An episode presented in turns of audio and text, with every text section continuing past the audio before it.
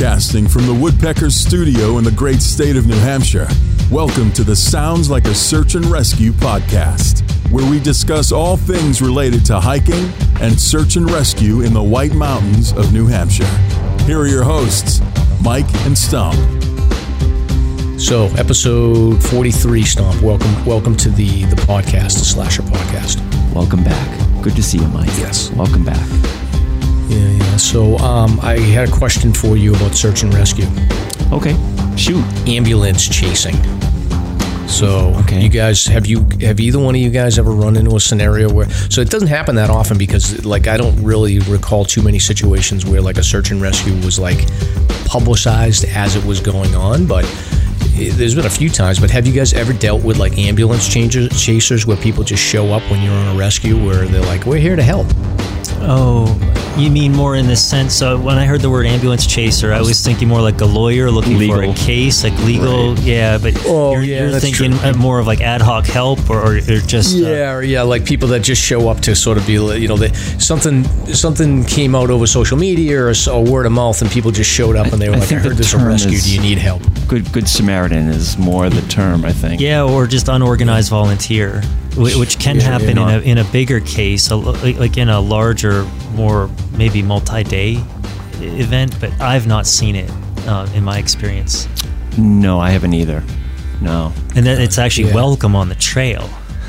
so you know, on the trail, that's just more help, you know, to assist with carrying someone. It's amazing that able-bodied people do walk by injured people, but it's been really interesting to see Fish and Game.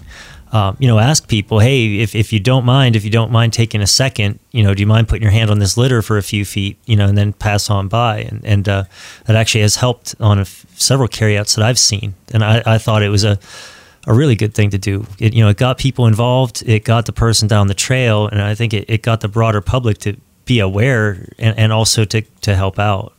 But but no, Good as far as a legal sense, or as far as just random people just coming to kind of um, onlook, no, not experienced that. So what what Good. brings up this topic? Well, the reason I ask is there was a rescue. I think it was on Stowe. It was in Maine, and um, it was like a rare thing because I almost never see this happen in New Hampshire. I, I can think of one case. Well, I can think of two cases. One where obviously Odin the dog, like everybody, that was all over social media. Like we need help because the search and rescue teams don't necessarily do a formal approach. But I guess what happened with this situation in Maine was there was two hikers coming down, and I think it was Stowe, but don't quote me on that.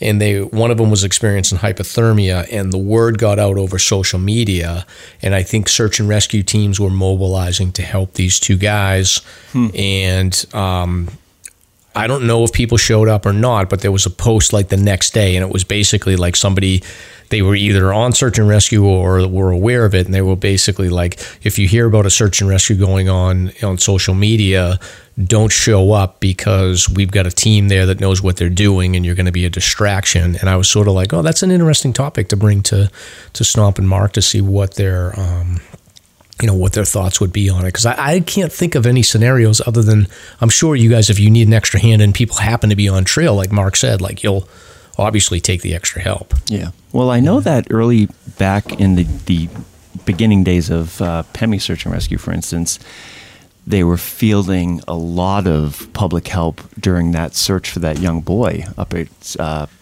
Clearbrook. Or, yeah, Oh, Clearbrook. yeah. So I know that was an issue back before the volunteer teams uh, came into existence. So it may have been more of a problem back then, perhaps less now, but that's a great question about what role social media is having with that.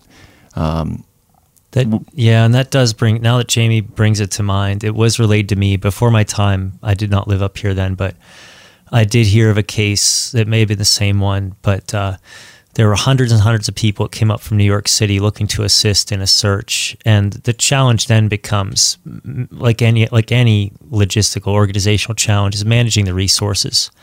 And if these people are untrained and they're they're just you know they're they're willing and they're and they're able but they're just you know if, if you just have a mass of people it, it gets really hard to organize them and give them sectors and you you have- to basically find qualified people and break them all down and kind of make them into sub teams and things like that so i guess there is a point at which you know unrequested help could become more of a, a hindrance than a help uh, it's hard because help is always wanted, but uh, you know, you, want people that are not going to need rescued themselves. You want people that are cognizant and aware, and is particularly in a search. A carry out is a much simpler thing, but a search is complex, and you know, you have a responsibility not just to the to the victim, but to, to rescuers also.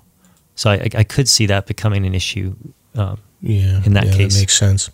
And I think in general, like you would want to avoid uh, ever putting anything sort of that's ongoing out on social media. I think your first avenue would always be to call the authorities before putting stuff on social media. I know that there was one rescue up on the ridge where a guy, I guess the only way he could get through was through social media. So he did post a, a sort of an SOS from there. But that's the only scenario I've ever recalled seeing over social media. So interesting. But I, I just figured I'd bring this to you guys. That's an interesting point. I think that could come out a little bit later too, because. Uh, the mechanism that, that you get a notification out on is, is really whatever's available. So, um, and you know, if there's a preferred method or not, um, I, I, can jump ahead. Just jumping ahead very briefly, we, we're going to talk a little bit about you know, kind of just how military search and rescue and personal recovery is conducted, and and um, you know, one of the tenets there is you, you rec- every unit is obligated to recover its own people. And mm-hmm. you know, so if if someone is in a party and and if they've got contact with other people, or if they have family members or friends nearby, and if they want to alert them on social media, this could prevent and preclude using assets from you know other higher level agencies. In, in other words, like I wouldn't necessarily tell somebody not to. I mean, you could text, you could call, you could do whatever, but whatever platform is working for you. mm-hmm. In other words, if someone can get the word out and someone they know could come and help them, you know, this could preclude needing a rescue by a volunteer organization. I mean, we really augment fish and game here in New Hampshire. So, it, you know, it would go through 911 to fish and game, and then volunteers may or may not get activated. But, you know, if someone could call a friend or text a friend or, you know, whatever, tweet a friend, I, I wouldn't necessarily yeah. tell them not to do that. Yeah, I mean, no doubt about it. Like every time I go hiking, especially when I'm solo, like my plan A is to text Stomp if I get in trouble and tell him to keep it quiet immediately. Right. Right. But Stomp, uh, so we'll, yeah, we'll talk about this in a little bit more detail. And just for the audience's sake, this is our friend Mark who's who's who's sharing some info. So we'll introduce him in a little while. But um, Stomp, do you want to? I got a couple of notes here. So do you want to talk about your new side gig here because it does sort of tie into at least winter search and rescue stuff. Yeah, sure. Snowmobile I, um, stuff. So I am working as a snowmobile guide for um, Northern Extreme Snowmobile up at Bretton Woods. So uh, it's a new gig, and I've been sitting. I sound a little raspy because I'm like shriveled to a prune because of, I'm just dehydrated, being out in the cold for 50 hours plus. You know, it's like unbelievable. but it's been great. So yeah, it's my my new part time adventure, and it's been fantastic. Yeah. So, so how's cool. your ass feeling? Have you broken your ass in yet? Oh, is, half is a snowmobile like cycling? Uh, you know, I, I think I can draw a parallel with a horse for sure. Every snowmobile is quirky and some are rambunctious, and you know they all have their own feel about them and this and that. But I'm standing a lot of the time. You know, it's it's really cool. You don't. I have not had a problem with my ass. It's been my lips, my my my shriveled skin because I'm trying to stay ahead on the water game, but it's just been a challenge cold. It's just damn cold out there right now. You know. Cool. Yeah. Do they have um? Do those again? I, I, my extent of my snowmobile knowledge is like I went 20 years ago, and the guys I went with crashed their snowmobiles. Of oh, course, oh, sure. Like it were just idiots. Um, but don't they have like I've read I've read some things and I've had some friends. I my friend Tom went to Yellowstone and I think he was telling me don't they have like heated like handlebars on these heated handlebars, heated throttle uh, lever. Um, the rider, if you're on a dual sled, has handlebars as well, or handles to hold on to that are heated. Um, these machines are amazing, absolutely yeah. amazing. So, and as a guide, so basically you get assigned like a crew of people. Yep. And it's what is it called? Northern Extreme. Yes. Yeah. Mount Washington and, snowmobile. Got it. And they're out of Bretton Woods. Yeah, they're right next door to uh, Fabyan's, right where the Cog Road starts. All right, so then you get assigned like what a group of like four or five people, dude. You have no idea. It, it could be one hour tour up to five hour tour, and it could be okay. one private person up to like 25. It's just outrageous. Really, It's And, amazing. do, and they have to listen to you. Like, what have you had any disciplinary actions yet that you've had to deal with with these knuckleheads? Well, yeah, they're really, really strict about uh, intoxication. If they if they no drinking. smell anything, see anything, um, there are situations where you know if we see somebody vaping in their car later. got it. Um, Nothing. You, Okay. And you know, to be honest with you, I get it. It's this is not the activity you want to be intoxicated for. It is inherently dangerous, and you're really going to get messed up if you uh, take away from your uh, reflex action, your awareness, whatever it may be. So, totally get it. Yeah, no, no, it makes sense. And I know we're going to talk about this later, but like people think that like, and we always say this like, oh, winter's the slow season, but for fish and game, it's not the slow season because they're dealing with people like falling in ice and they're dealing with snowmobile accidents all winter. So, and there's a whole list of them. There's probably been more than a half a dozen that have come through in the last like two weeks. So, Well, this was crazy. this was sort of the big opening weekend because there are trail associations that close the trails and say, "Okay, you guys can open and, and get to business." So they had to wait till I think it's like eight inches of snow before they can open the trails. So this was the big weekend, and you're right. There was at least half a dozen um, crashes in, with injury. Jesus. and so The modern you're machines taking, are wicked fast.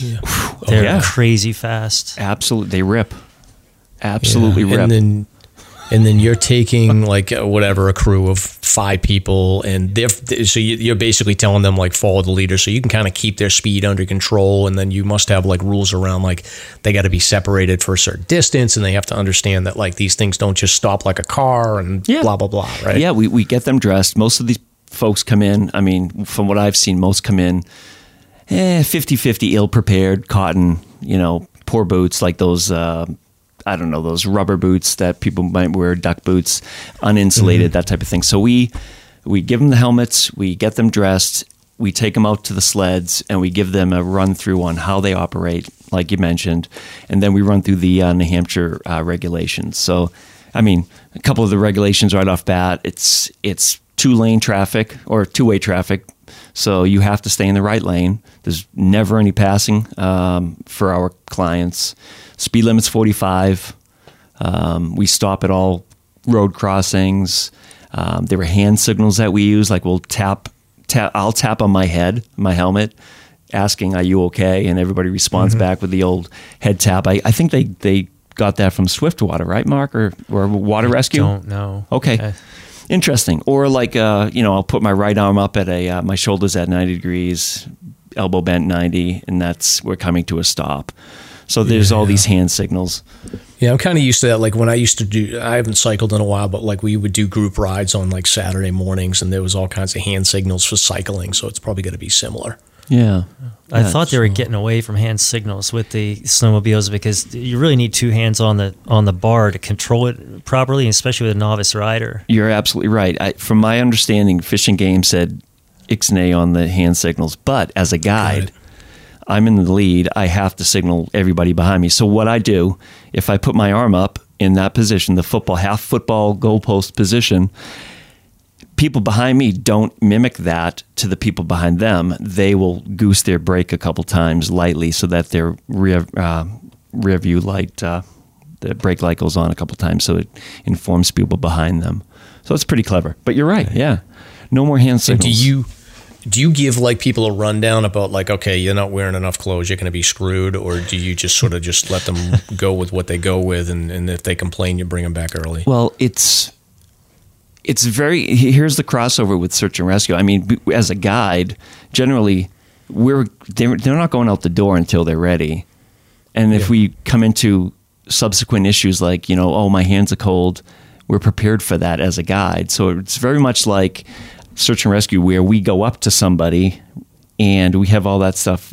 It's in the reverse. Like we're starting out with these people in the other end at search and rescue. We're starting with somebody up at 3,000 feet and starting the process and then going backwards. So very interesting. I've had a couple interesting things like kids with cold feet cold hands are that's a huge one cold neck i mean we we encourage people to bring the balaclavas and i have all that stuff in my pack i have extra gloves you know mittens hand warmers you name it Interesting. So this is cool, and and I Yeah, and I'll be honest with you, I have like a generally a negative impression of snowmobiles just because most of my interactions up north, like we had the place up in Maine and I and I see a lot of snowmobiles and it's usually just people that are just going way too fast. They're wearing like the hooded sweatshirts and not appropriate clothing for the conditions and it just seems like a bunch of reckless people. But I do like the idea of going with a guide and sort of taking away all of that thinking about like especially 90% of the people up there are probably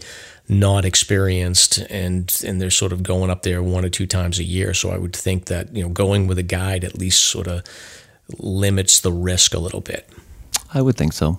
Yeah, and you're you're with a group and someone knows where you're going. I mean, you've mitigated a lot of the things that are going to cause someone problems. Just you know, again, going back to kind of like, you know, search and rescue. You know, mm-hmm. people knowing your plan, people knowing where to begin looking, people knowing when you're overdue. You've prevented all of this because you know you're with an outfit. You're you know they know a party's gone out. They know that there's a leader in the outfit. I, Yeah. I assume as much as you possible, you have some communication with a, with a rear element or support element or something like that. It, cell phone service is spotty, as we know. because we're in New Hampshire, but Yeah, but, but at the very least, someone knows to expect you back. Sure. and, and you're in a group. And and the way they work it here at this at this outfit, if it's a group over six sleds, then it's automatically uh, you automatically have what they call a tail gunner. So you have another Like guy a, that's lead in the a back. trail. Yeah, So if there's if there's say like four or five people that are really having a hard time managing the sled or going too slow, we'll hook them up with the tail gunner and they'll take over. It'll split the tour in half so that the faster people can take off with the lead guy that started out with.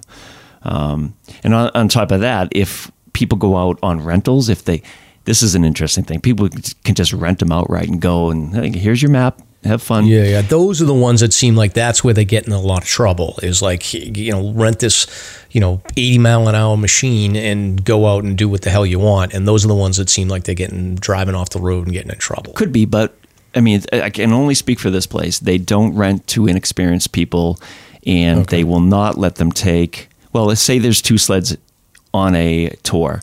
One has to be uh, a double, just in case one breaks down, so that they have something to uh, go back on. I will. So they. oh, sorry. Though that's okay. They try to mitigate it. They, you know, as best they can. And and I will. I'd just like to throw in like um, this the snowmobile is a different kind of machine, and I, I could appreciate. Um, yeah, there, there are some impacts from its use, and they, you know the two strokes tend to be pretty noisy, and there are there can be you know just like anything else, there can be riders who are a little excessive. But I must say that New Hampshire or and Maine, I mean anywhere you are in the winter, it's it's a device that can get you that places where nothing else can. And you can see views because there's no vegetation. You can see views.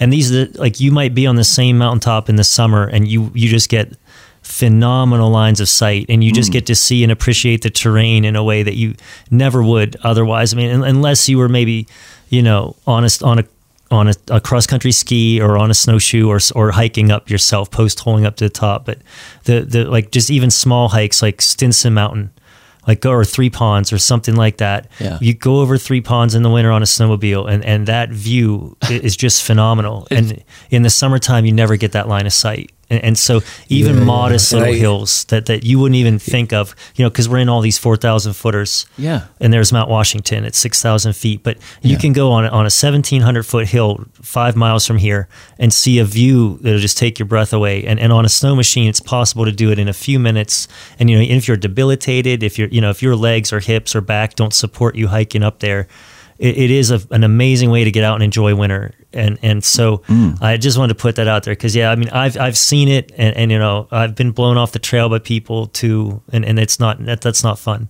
No. But I just wanted to point out that there there's some things that can be seen on a snowmobile in the winter that, that are really it's almost the only thing that could get you there. Yeah, and I want to add on to that. It's like coming from the perspective of a long term hiker, I'm blown away by the network of snowmobile trails. It is absolutely mind blowing where it takes you and what you can see. And it's stick season. So you get, like, for instance, we're. We're working in Jefferson Notch essentially at this point. Um, we do five hour tours all the way up to Gorham and Berlin and stuff like that. Uh, the other day we did a three hour tour that's basically went up to Caps Ridge, uh, over to Randolph, and then up to Waumbek, and then back. It's just mind blowing. Uh, And you see all these these remote ponds that you'd never get to otherwise. It's just awesome. Super cool. Yeah, I mean, I would pay big money just to get driven up to the the Cap Caps Ridge like trailhead without having to walk up there. then just drop me off on your tour, and then I'll do I'll do the hike and then come back down. Yeah, it's mind blowing. It's so great. But I can only imagine. Like I think about like Nash Stream Road would be cool to take a snowmobile and like do Percy Peaks. Yeah. Or also like Success Pond Road and getting out to like that back end of um, the Mahoosucs and that area there too would be awesome. Yeah, and I think our, you know, as a podcast, it's sort of a shame that we've neglected this. It's sort of in our legal documents, like where all things search and rescue, and snowmobiles are a big part of it. And I think we should cover it here and there a little more than we do because it's pretty fascinating. I've done Yeah, a snowmobile so- rescue uh, for the fire department. Oh. But, uh, we had a wreck on uh, 155 right up there on uh, in Ellsworth, Interesting. right about a mile from Ellsworth Pond. Mm. And uh, at, at Campton here, we have a snowmobile and it's got a sled. And we went back and got the patient and uh, packaged her up. They had um, gotten into an S turn. Mm. The fellow had not ridden in about 20 or 30 years and got a brand new machine, you know, real high power machine. And he just accidentally goosed the throttle. His hand got pegged, you know, and, and uh, they both got thrown off the device and she had a period of unconsciousness and uh, she was bruised up pretty badly. They both went went over the bars and into the hillside. And Wow. but uh, we were able to package her up and get her out. And uh, and again, that was facilitated with a snowmobile because you know getting back on these trails, some of these trails are quite remote. So Yeah. if you're going to get someone off of them, you're you're going to have to go in on a four wheeler or a snowmobile, some some Oh, sure. Device. So that's a that's Hey. a hell of an opening segment, huh? Hell of an opening, but I got one more thing. Oh, we we're just in the about here, opening. so- Sorry, I got lost. We're just in the opening, Mark. Like getting this was a 20 minute opening. We haven't even got to the show summary. yet. I haven't even introduced you. Who is this guy? I want to know who this guy is voice. talking. No, it's anyway, um, fantastic. But stomp. So one other thing, and this is something that I struggle with, is like I'm. I go to a restaurant, I'm no problem. You got good service, I'm going to tip you 20, 25 percent. You go, you know, i- if you valet my car, I sort of know what the deal is, like how much to give. Yeah. When I do like these like snowmobile things, or I do like I've done like um, jets jet ski tours in Bermuda, and I've done like all these other tours. Like I don't know what the fuck to tip you guys. Like what are you like? You need to get some money. Like what are you supposed to tip a guy that does a tour on a snowmobile? If, you- can't answer if there's that. like five people, It- you can't get into it. It it really varies depending on the person that walks through the door. I mean, you're talking about. I, I, I get the impression that because it's next door to Bretton Woods and the Omni, Yeah. that there's a perhaps a more affluent uh, clientele, perhaps, but that's not always the case. So it, it totally varies. The tips are all over the map. Um, Listen, anybody listening right now, if you do this snowmobile tour and you got a guy named Stomp that's your tour guide, you better throw him some cash. All right, don't be cheap. Tip these people. Yeah, we'll give you a plug on the uh, podcast. Give you a plug. All right. Well, all right. Well, you can tell me offline, but anyway, I just want to throw that out there. But but if you are doing a tour like this, like tip tip your whatever tour guide or your guide or whatever that is. I Well, don't really if know they what the rules deserve are, it. but like, I mean, Yeah, if they deserve they it. deserve it, because I'm sure there are guys out there that don't give half an ass. But uh, thankfully, I'm with a crew that's absolutely top notch. These guys are phenomenal. Um, Yeah, although there is something to be said. Like I've done like deep sea fishing and stuff like that, and like the guys will just they'll just yell at you and be mean to you, but it's like it's sort of like that's the aesthetic. I kind of like I get it. Right, like that might be part of it. Can get away with that. Yeah. yeah, that's wicked So funny. anyway, yeah, it is. All right. Um. So you want to do sponsors and coffee talk? Yeah, uh, Stacy Tardif donated five, and um, Audrey Elkinson donated five. Thank you very much. And uh, special thanks to our sponsor at Rek'-Lis Brewing, you'll enjoy the best food, craft beer, and fun just 15 minutes from Franconia Notch. Many 4,000 footers in less than 10 minutes from the five corners. All right, and then I am. I'm just pulling this up because I got two things. I found out giant giant moon penis, and I also found out about um, someone. Okay, Mark, this this goes back a ways. This giant moon penis thing. Mark's like, "What the hell are you guys talking about here?" Yeah, Um, I'm just in rapt attention. He's like, Yeah. "Where's the exit of this place I'm Yeah, in?" he's like, "Let me out of here." All right, so Still in the intro. someone. I'm not going to give her full name, but um, Sh- Shandy um, is the someone that donated the ten coffees and was given a shit about not answering our emails. Although I don't know what the deal is there. That's that's not fault. So she was like, "Keep up the good work." So she she called it out, and then our friend Dylan, um, he is the one that did the GMP on Instagram. So thank Dylan- you uh, for that. Uh, I'll, I'll give you the info. I'll give you the last name. right. the- Hey, I did not see a, this uh, woman's email. Uh, I checked that email. Yeah. Yeah. Anyway, but yeah, Dylan uses a he uses an alias like you do, so I'll, I'll Oh, fill you in on okay. who that is. So Excellent. anyway, but uh, yeah, so thank thank you very much to everyone, and it's a new year, so we get new expenses for the podcast, so we appreciate it. And then as a reminder, if you could do uh, reviews on Apple Podcast. Uh, that would be great. Give us five stars and then uh, write a review saying how great we are. If you get a problem and you don't want to give us five stars, don't give us a review. Um, anything else, Tom? Ah, I think that's good. Let's get to the show summary. All right, all right. 26 minutes in. So tonight we're joined by Mark Rowland. Hi, Mark. Hi. Hey, Mark. Mark is an active um, search and rescue team member in New Hampshire.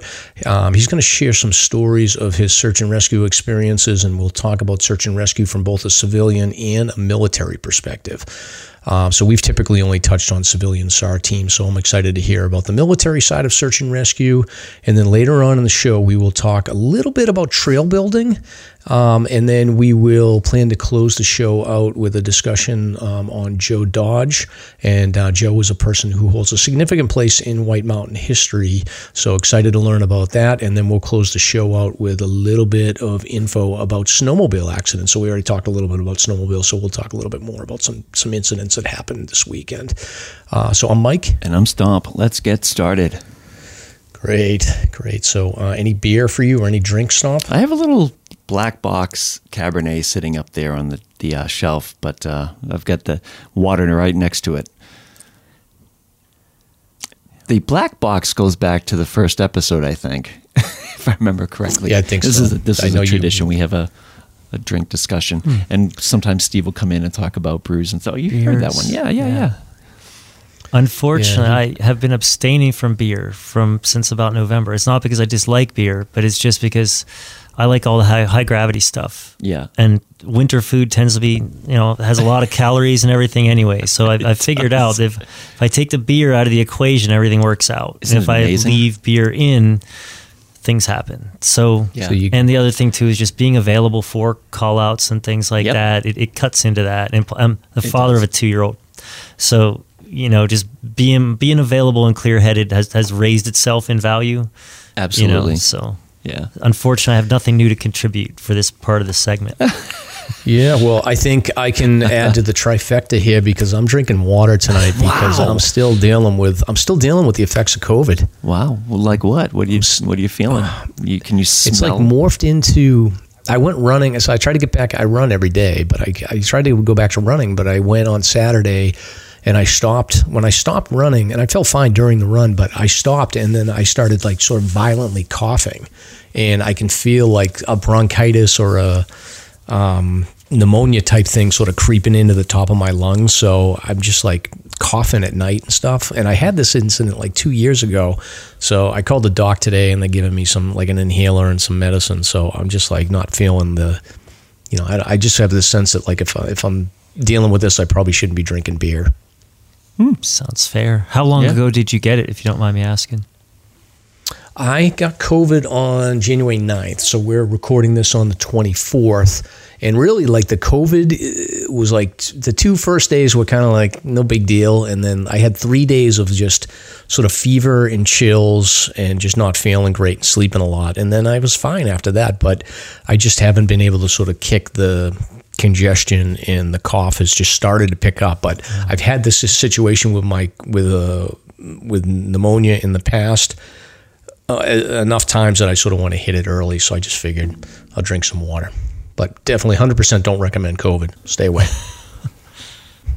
Noted. I, I concur. nice. yes, I. So, so we are all a bunch of losers. So, um, next topic here would be recent hikes. So I have nothing to contribute from that because, uh, matter of fact, me and Stomp were talking about going on a hike this weekend, but that that couldn't happen. So, um, did you get out at all, Stomp? No, like I, I'm just sitting on a sled, going 50 miles an hour every single day for nine hours straight. But you are this- you are out. I imagine I'm- you get to see some. I mean, you're up on some ridges and things, right? I am, but you're I- just not hiking. It's them. certainly not hiking, but that's why that's why I try to stand up on a thing as long as possible. It's like, woo. Have you been out hiking, Mark? I've not hiked, but I did get out riding a snowboard for the first time since Oh. my boy came. Nice. So I did go out and got to do, to enjoy Cannon uh, Yeah. yesterday, and I lived to tell the tale. And it was nice to just get up and look across over the Franconia Ridge and Oh, everything like that. Beautiful so, mountain. Yep. How was the coverage on Cannon? Is it pretty good?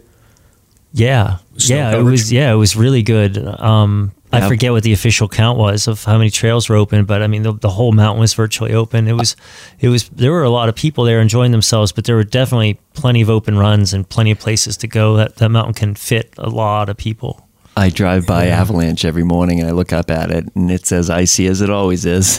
Yeah, yeah. It's like I, I, I keep hearing like um, on on the across the news like there's a lot of there's been a lot of complaints. I guess Attitash's general manager quit, and then there's been a lot of complaints about like lack of like snowmaking and Attitash, and then I think s- some issues with like crowds on Wildcat, and then I think the Va- Vail um, Resorts owns like the, I think Crotched Mountain. They came in. Crotched was known as like a. They did a lot of like overnight ski. I think they had like till three in the morning. They did Midnight Madness, and they've cut all that back. So I've been hearing a lot on the news about sort of the the resorts that are owned by Vail have been hmm. not great this year. But I think Cannon's owned like through a separate State- contract with I think it's state the of New Hampshire, of New right? Hampshire, isn't it? Or may- someone may run it, but I, I'm pretty sure. I mean, it's in the state park there. Yeah. It's a good Yeah, question. so I don't know. interesting. yeah. I mean, part of it's just like we haven't had a lot of snow cover, so maybe you can't blame the resorts. But I haven't never heard anything bad about Canada other than obviously it's icy, but it is Yep. what it is. But no new hikes for All me right. either. So uh, All right. Well, We'll get out one of I these promise days. the audience I'll get out sometime. I'm just waiting for people to need rescued. That's my avenue into the backcountry. See, that's the way I roll. That- I tell Mike every I week. stay I- well I- put together, you know, just for your emergency. Yeah, You know, that, that's my that's, hiking. that's my whole plan. So All right. That's Everybody great. shut off this podcast and go out there and get in trouble so they can, these guys can stay busy with the winter. So, all right. So segment one here. Jesus, we're um, we are how far into this here, Stomp? It's awesome. We're awesome. 33 minutes into our segment one. People Um, love so- long episodes, and, and the last few have been sort of paltry on the time, but good. I, I, thought the last few episodes were pretty good. Yeah, yeah, they're all great. They're all fantastic, right? But uh, so this segment one, we're going to talk about um, military search and rescue, and um, we're going to get into this with Mark. It's time for Slasher's Guest of the Week. Very cool. Very cool. I'm really glad that uh, you joined us tonight, Mark. Um, you know, I had the idea of this, uh, the crossover with military search and rescue, just out of a personal curiosity, really, and um, maybe to draw some contrast between what you've experienced over the years and what we do in, up here in New Hampshire. But um, I came to know Mark, uh, let's see, maybe two years ago now. Full three now. Yeah, full three Going, years. it'll be the fourth year this summer. Yeah, um, Mark volunteered to do some search and rescue, and um, since then, I've come to know him a little bit better. He's, uh, geez, you're a pretty amazing guy. I mean, you, you're. Can I can I say the Y word that you're involved The with? Y word. It rhymes you can- with, you can it say- rhymes with yogurt. Oh yeah, yeah you can say er. whatever, what, yeah, whatever you want. Okay, so this guy, he's into yoga. He's you're. Are you still teaching? yeah, one one day a week in Lincoln. Amazing. Yep. That's so great. Um, he has quite a military background, which is extensive. But what caught my attention about you right off the bat was just your uh, ability to educate and to instruct. There was a, a period where you were contributing with like uh, training plans and things like that, and just the extent of your knowledge uh, was very impressive right off the bat. So I'm really psyched to talk about that. How did you end up in New Hampshire? Where are you from? I'm from State College, Pennsylvania. Oh. Um, born and raised there. I ended up in New Hampshire out of. I fell in love, honestly. Um, although there is a clause in our With the relationship. state or or somebody else? well, you know, so it's funny you mentioned that, Mike, because there there's a clause in our relationship, and it goes something like this, and that is, I I love New Hampshire regardless of you, and it's not a negative. It's not, ne- but it, it comes from the fact that I was I was hiking through the state. I was coming south on the Appalachian Trail, and um, it, it wasn't a full through hike bid. It was just I started hiking in Maine and I liked it and it went well, so I just kept on going. And before you know it, I'm not in Maine. I'm in New Hampshire, and I came come down, and my now wife Sandy lives here in Campton, and she was a friend of a friend. So I zeroed um, term, meaning you know, I took a day off. Um, or I or I overnighted as I came down through the whites. I just would catch a ride to her house, and then you know stay over, and then I would hit another section and spend another five days out. And this was a miracle. This was something I did not know about. I hiked through the whites in the peak of summer and never hiked on a Saturday or Sunday just by accident of the way I had come down through the sections. So I never saw the throngs of people up on the Franconia Ridge like occur in, in August. You know, I'm, oh, I'm in August and September coming down through here, and just the timing worked out. But uh, of course, I hiked down through and out through Vermont, and eventually, you know, the hike outpaced you know my ability to stay at Sandy's. So I um. I came off the trail after Connecticut. I was just kind of ragged out, and I wasn't. My fun meter was not pegged any longer. Mm-hmm. But Sandy's job keeps her up here. She works all over New England, and it was one of these things where if we were going to explore the relationship, I just decided, you know, we're just going to have to be together. So I packed up my car and I moved up here. And uh, Sandy, that's awesome, was concerned about, you know, hey, well, what happens if it doesn't work out? And I loved the whites. My impression when I came through the whites was clearly someone had failed me along the way in my education that they didn't let me know that this giant mountain range was right here. Right. But uh, but I you know I like secluded areas. I like mountains. I like remote places. So I vibed with it immediately. But Sandy was concerned. You know what happened if we don't work out? And I was like, look, you know I like it up here well enough. You know that I love New Hampshire regardless of you. And so like that alleviated her anxiety about me moving up here and then like just getting you know left for for nothing. Mm-hmm. But um, that brought me up here, and we've been together ever since. And we have a little boy named Ben. So clearly we got along but that's that's what brought me to New Hampshire. But uh, yeah, I, I, fell in love with Sandy and I fell in love with the Whites pretty much all at the same time. Okay. And before this, so you did you were trying to do the whole AT? It didn't begin as a. It wasn't a full through hike bid, although it it could have gone that way. Yeah. I did the hundred miler, hundred mile wilderness in Maine. Okay. And gotcha. I was hiking with a CPAP machine at the time um, for sleeping at night, and mm-hmm. and it's a battery powered contraption and. Uh, charging up batteries and everything like that. That was the big, the long pole in the tent for me was the logistics of charging those batteries and also the extra weight. That was an extra six pounds of weight. Yeah. I mean, any real hiker probably just crapped themselves when I just said that. but because I mean, modern hiking doesn't even talk about anything in terms of pounds, but everything increased in my load proportional to that. You know, my bag had to be heavy enough and rugged enough to handle that machine and the batteries, and logistically, I had to do more zeros to charge the batteries up and stuff. So interesting. So, for what do you mind talking about the condition? Was it? Yeah, just sleep apnea. Okay. Obstructive sleep apnea. Which and is interesting. So, you don't come across to me as the, the profile no, there's a lot of it. yeah, he's saying you're not like I always think in terms of like big dudes. Like I can't really see you perfectly, but like you don't seem like a big guy. I'm so I always think six of like two, one eighty. He's, um, he's yeah. thin as a rail. no, it, we're, um, there's there's a large cohort of us from my former line of work for military, military special operations, things like that. There's yeah. a large cohort of us that have it, and so they're not secondary. Well, and, and we're not we're not typical. You know, typical is you know older male, obese, sedentary lifestyle. There, there is kind of a type that it doesn't I mean there are other people that suffer from it, but they're they're not sure if it has to do with the off cycle stuff, like getting your circadian rhythm just completely jacked up, or the yeah. stress hormones or whatever. But hmm. we do have a proportionally kind of large bubble of of those of us who have been through these kinds of jobs that kind of present with it, and and early in life too. I mean, I've had it for ten full. I've had my diagnosis for ten full years now, yeah. and, and so I mean, I was only thirty eight when this when all this started. That's very interesting. So, how how loud are those machines? Uh, you probably wouldn't know it if it turned on next to you. It, it, it can make oh. a little kind of whoopee cushion sound or like a squeaky noise, like if the seal breaks on the mask or whatever. Yeah. But they're okay. they're pretty whisper quiet. I mean, it, it, no one's going to try to kick your ass in the shelter for for uh, turning the machine no, on. I mean, I, I, I personally don't partake of shelters unless life yeah. require you know like it's like life limb or eyesight. But like uh, but no, I mean, I've, I've, you know, I've slept in hostels, I've slept in tents with people, I have slept in shelters with people. I've, I've been on a plane with them. Nobody's ever, nobody's ever complained. The mice running okay. across your face are louder than the machine. That's that's true. Yeah.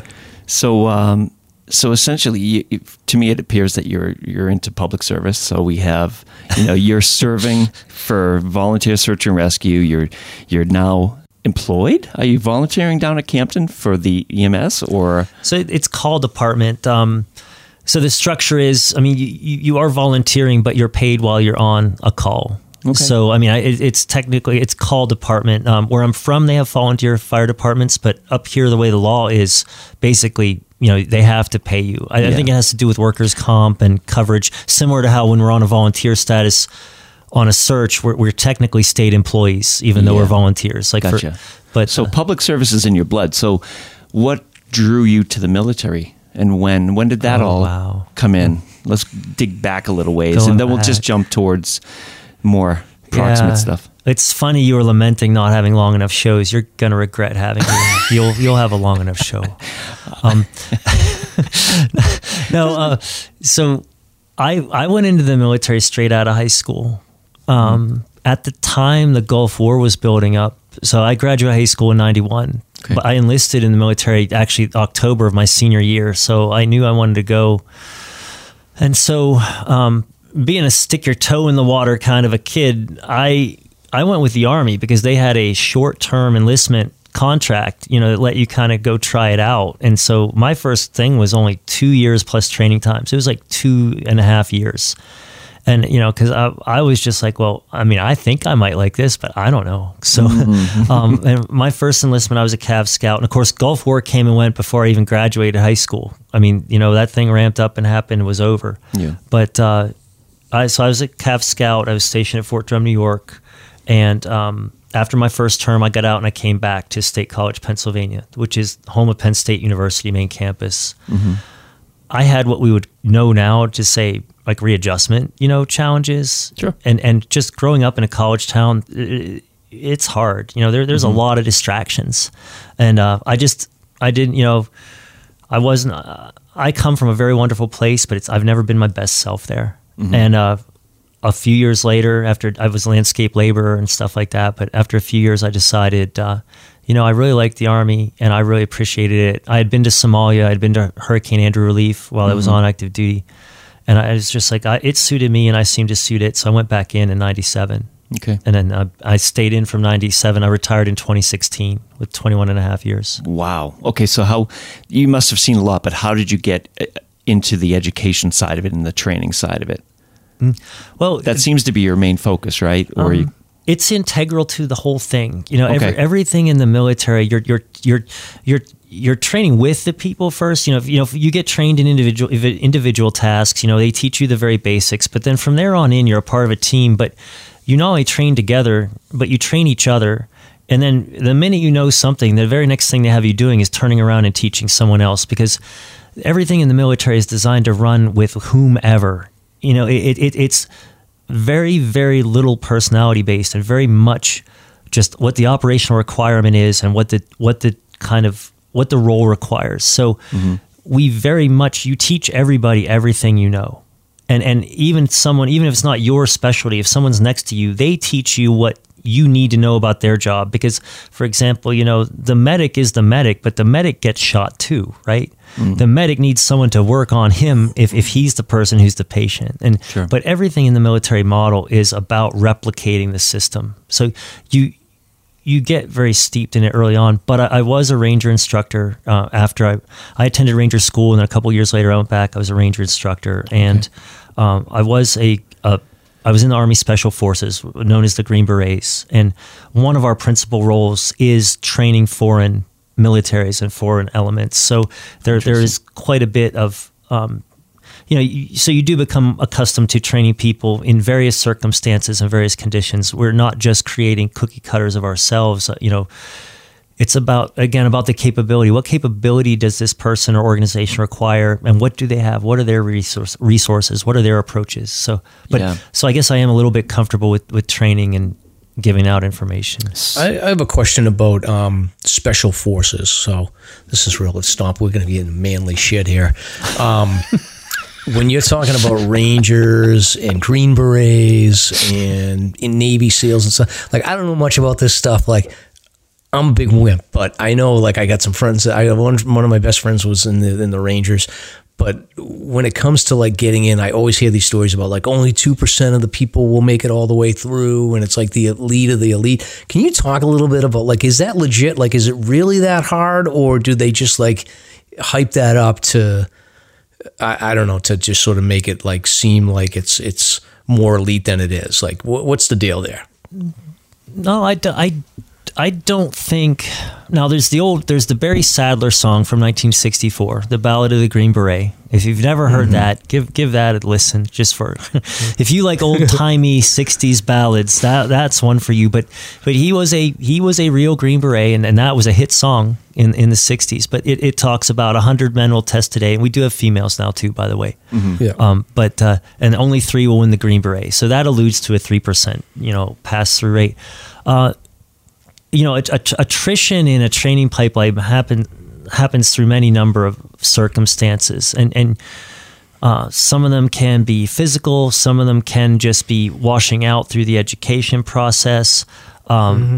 I've not kept abreast of what the the very current numbers are, but one thing that's interesting, you know, looking at people is a soft science, but things do mean out, and and over over time and over different training mechanisms and over different lengths and different ways of organizing the events, the numbers do seem to flush out pretty consistently. So whatever you're hearing, um, particularly if it's from like any any kind of official source, is probably very correct. And, and, a lot of it just has to do with it, it's it's very intense physically, it's intense psychologically. Mm-hmm.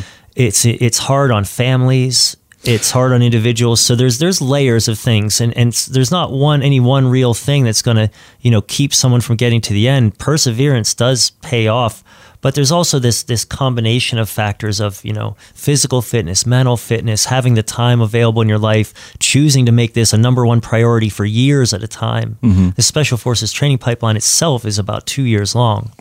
You, you know, so it's a significant commitment. Um, yeah, but the and numbers I'm, are more or by trade yeah, I'm a recruiter by trade, so I always think about pipelines, and I'm always thinking in terms of, you know, with with special forces training, if it is really as narrow a flow through at the end as as I hear it is, it's interesting. Like I wonder when they get down to the point where, say, they have hundred people that start, and then they find towards the end that they've got 20 that realistically could make it. Like, is there a mandate where you say, like, okay, we we can never take more than X people through the entire training? And now we've got 20 but we got to shake 15 of these people out even though they might be above the bar. Like i, I don't oh, know that, if, that's if never the issue. i mean the, the issue is always just getting enough man uh, enough personnel to the force. Uh, okay. it's consistent across history. And you know it, it does ebb and flow a little bit with major conflicts but um, it, these are what they call in the military vernacular low density MOSs, uh, military occupational occupational specialties. That meaning they're just they're always hard to fill. Mm-hmm. Um, you know, people aren't breaking their neck to get into this stuff because they do know how hard it is, and they, and you know, then there's there are all kinds of um, challenges within it. You know, there there are swimming challenges, and you know, hiking hiking yep. is the hiking is the, the means through which a lot of the assessment and selection is conducted. And you know, and rucking very long distances with heavy weights, and there's land navigation, and there's other skills tests, and you have to be a team player. Um, the, the attributes what what they what we've gone to and, and I say in recent years, but this I'd say in the last decade or more, the whole person is really evaluated. And and you know we all have different strengths and weaknesses but there's picture like a dartboard with little wedges and you know one mm. being physical and one being mental and another being team player and another being maybe your technical aptitude and another being language and whatnot. You know everybody will kind of have an arrangement sort of like a shot group and they'll clump together. But you know clearly you can't have them too far out. Like they've got to be they've got to be within the standard, you know, across the board. but we've not had the problem of having too many qualified people. You know, it, it's often goes the other way. It's just you know the, the force, the number of deployments, the, the the operational organization, the size has increased. So that that adds demand, and it's it's a constant challenge just maintain qualified people. Mm-hmm. At least at least by my recollection. Yeah, no. Based on what you know, like you know Stomp pretty well. You've known him for two years. Like, do you think he'd make it, or is he? Would he? Would he be? would he quit after like the first week? Currently, I would No, have no, made like, it. you I would have made it maybe ten years ago. He's um, you, you know, based on the time we've spent together, he's he's really, I feel one of the people that would probably be pretty ideal. Um, at least on the special forces side, because he has a flexibility of, uh, you know, he's he's not a, like a really linear kind of regimented kind of a person, but but he also understands the team dynamic, and he certainly is physically strong and and and, and very capable. Um, you know, it is a young person's sport. Mm-hmm. You know, it's like the NFL or the Rockettes or anything else that, that involves, you know, youth and, and, and, you know, vigor. You know, there, there are people, you know, my age still doing it, but, you know, just you're using your joints and your joints have X number of repetitions in them, you know, and, you know, so, uh, A funny side story: when I first joined Search and Rescue, that's what started the whole sixty pounds in my pack, Mike. Because I did research Yeah. about the admission criteria for some of the special forces, and they were like, consider doing a Pemi loop, thirty-three miles with seventy pounds in your pack. I mean, I was like, that's what they're doing. Holy moly! I got to up my game. I, I, I'd never make it. I'd Incredible. never make it. I would be like, I'd be like, can I join the, can I join the personnel department, please? I can't handle that. that's honorable work too. The whole team, Exactly. it's all a Yeah. team thing. It all comes together. Exactly. You need human resources. So the term search and rescue means search and rescue, whether in you're in military or if you're a volunteer in New Hampshire. What differences do you see between military search and rescue and what's happening here in New Hampshire with fish and game and these volunteer groups? So it's really interesting. There, for, I'll begin by saying there's a lot of similarities, and then some, and then the differences shake themselves out. But in, in the military, the difference is um, okay. So when you when you hear the word like combat search and rescue, uh, which is clearly search and rescue conducted in a military environment, there the Air Force and the Navy maintain dedicated units with that as a primary job and a primary responsibility. In other words, we, we have this piece of equipment and, and we have this team, and, and their only job in life is to train for and execute search and rescue missions. With that being said, every component of the U.S. military can be tasked with performing search and rescue and the way we do it organizationally is it's the unit's responsibility to recover their own people first and foremost. And this makes sense for a few different reasons. The the the the the, organization that you're from or the people that know you, you're up like the the basic tenets of the military are that you know where your people are. so uh, I guess I guess that's the, the thing I'd like to point out as a difference. First off, is It is. That's a big one. in the military, the the operating assumption, your your responsibility as a unit member is to know where you're at and to know where the rest of your team is at. The responsibility of your unit leadership is to always know where, where you are at, and you're all working together, and and you're so you're all supposed to know where each other are that all the all the time. So if, if that has diverted in any way, you already have an issue. So we are hmm. already pre-programmed to basically not need to do search and rescue because you should never ever be missing. It, it's just like Forrest Gump. You have your battle buddy. He's like that's your first team. Then your second team is is whatever small assemblage of a unit you have, and then it goes into larger and larger elements. But the minute someone doesn't know where someone is in the military, that's already a red flag. That's already a problem, and, it, and it's your unit's number one job in life to to get you back immediately, right then and there. So larger events are largely mitigated and mm-hmm. prevented. And the other thing the military has going for it is we educate everybody at a base level coming in. So everybody knows the basics of, you know, at least map and compass, at least how to comport yourself. They know a and, and again, at a lower level, this is all very basic, but we're all on the same understanding. Know where you're at. Don't get lost. If you are lost, that's a problem and you need to fix it. Mm. And then from there, if it's from your unit, your unit is most likely to know what they tasked you with, where you were, how to get you back. And then if they need more resources, they can ask for them and it will come. It, it's, it's Department of Defense policy. It's our contract with these people that we will absolutely get you back. Mm-hmm. We're still getting pilots back out of Vietnam. It might just be a femur mm. 70 years later, but you know, it, it I get we, you. We will, I get you. We will come and get you. But that's different on the civilian side. Everything is volunteer and everything is, is, um, you know, people can make a plan if they want to. People communicate if they choose to. People can ask for help if they'd like to. But on the civilian side, you're basically it's everything's an opt-in method. Whereas on the military, it's we've got so many. It's it's baked in the cake. You know, the the not being lost part is baked in the cake, and then the recovering people quickly is already going on. And every element in the military is they know about search and rescue techniques. If you think about it, finding people is our job. What you do with them when you get there is just a sub layer. In other words, finding finding the enemy is the same as finding your friend. It's just different actions on contact. Mm-hmm. I would think too the on the civilian side, like you don't have, I guess, as many factors when it comes. Like I think of the guy like Bowe Bergdahl that just walked off, and like they, I think there was like a two or three day period where they were like really going crazy trying to find him. But you're dealing with like uh, outside risk to yourself. Whereas in civilian, uh, in New Hampshire, like you don't have to worry about someone coming out of the woods and shooting you. But obviously in the military, like the risks are much much so higher. That does complicate the layers, and that's where there there there there are layers of complexity, and and that's where you do get into more specialized methods, and and this so you're, you're right, Mike. You're absolutely right. You know, so search and rescue would be like the plain vanilla, and that happens in the military too. Like mm-hmm. someone just wanders off, maybe not even in a combat zone or whatever, and you're just looking for them. So very clean. You know, you're not worried about people shooting at you.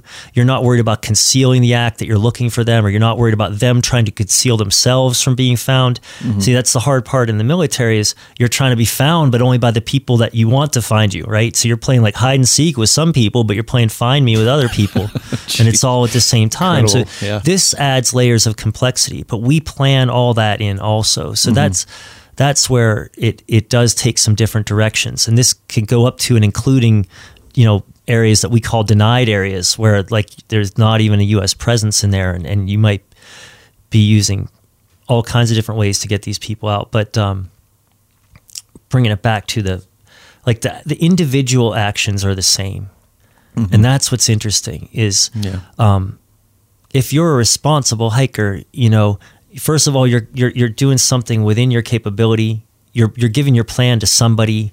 You've got some kind of a notification, even if it's just like a drop dead, like if you don't hear from me by X time on X day, yeah. something went wrong, you know, and, and um, those are the things that go a long way to helping. Mm-hmm. And, um, the way the way you organize and conduct a search is largely the same as well.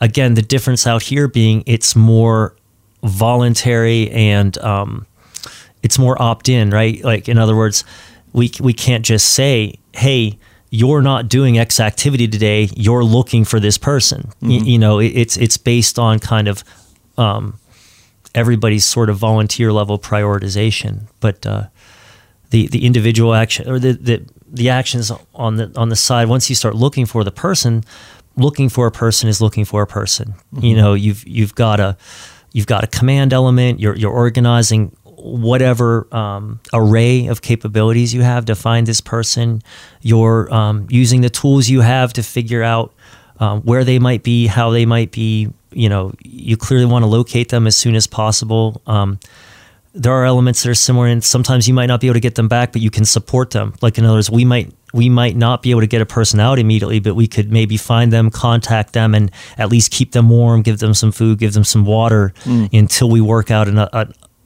a plan of getting them out. Now the, the scope and scale in the middle of the whites is a lot less than supporting them in, in, a, in, a, in a country somewhere but it's all the same concept you yeah exactly yeah so do you think we're structured to do the job well here in New Hampshire for what we face? Well, I mean, well is really a product of, you know, are, are there a lot of lost people wandering around out there? I mean, it's in other words, it, it, it clearly works here, or there would be something else happening. Uh, you know what I mean? It's it's kind of a needs based system. If if if there were too many people getting lost, or if, if they were staying out there and never being found, we would probably be doing it differently. Because well, that's an interesting question though, because the the numbers are going up.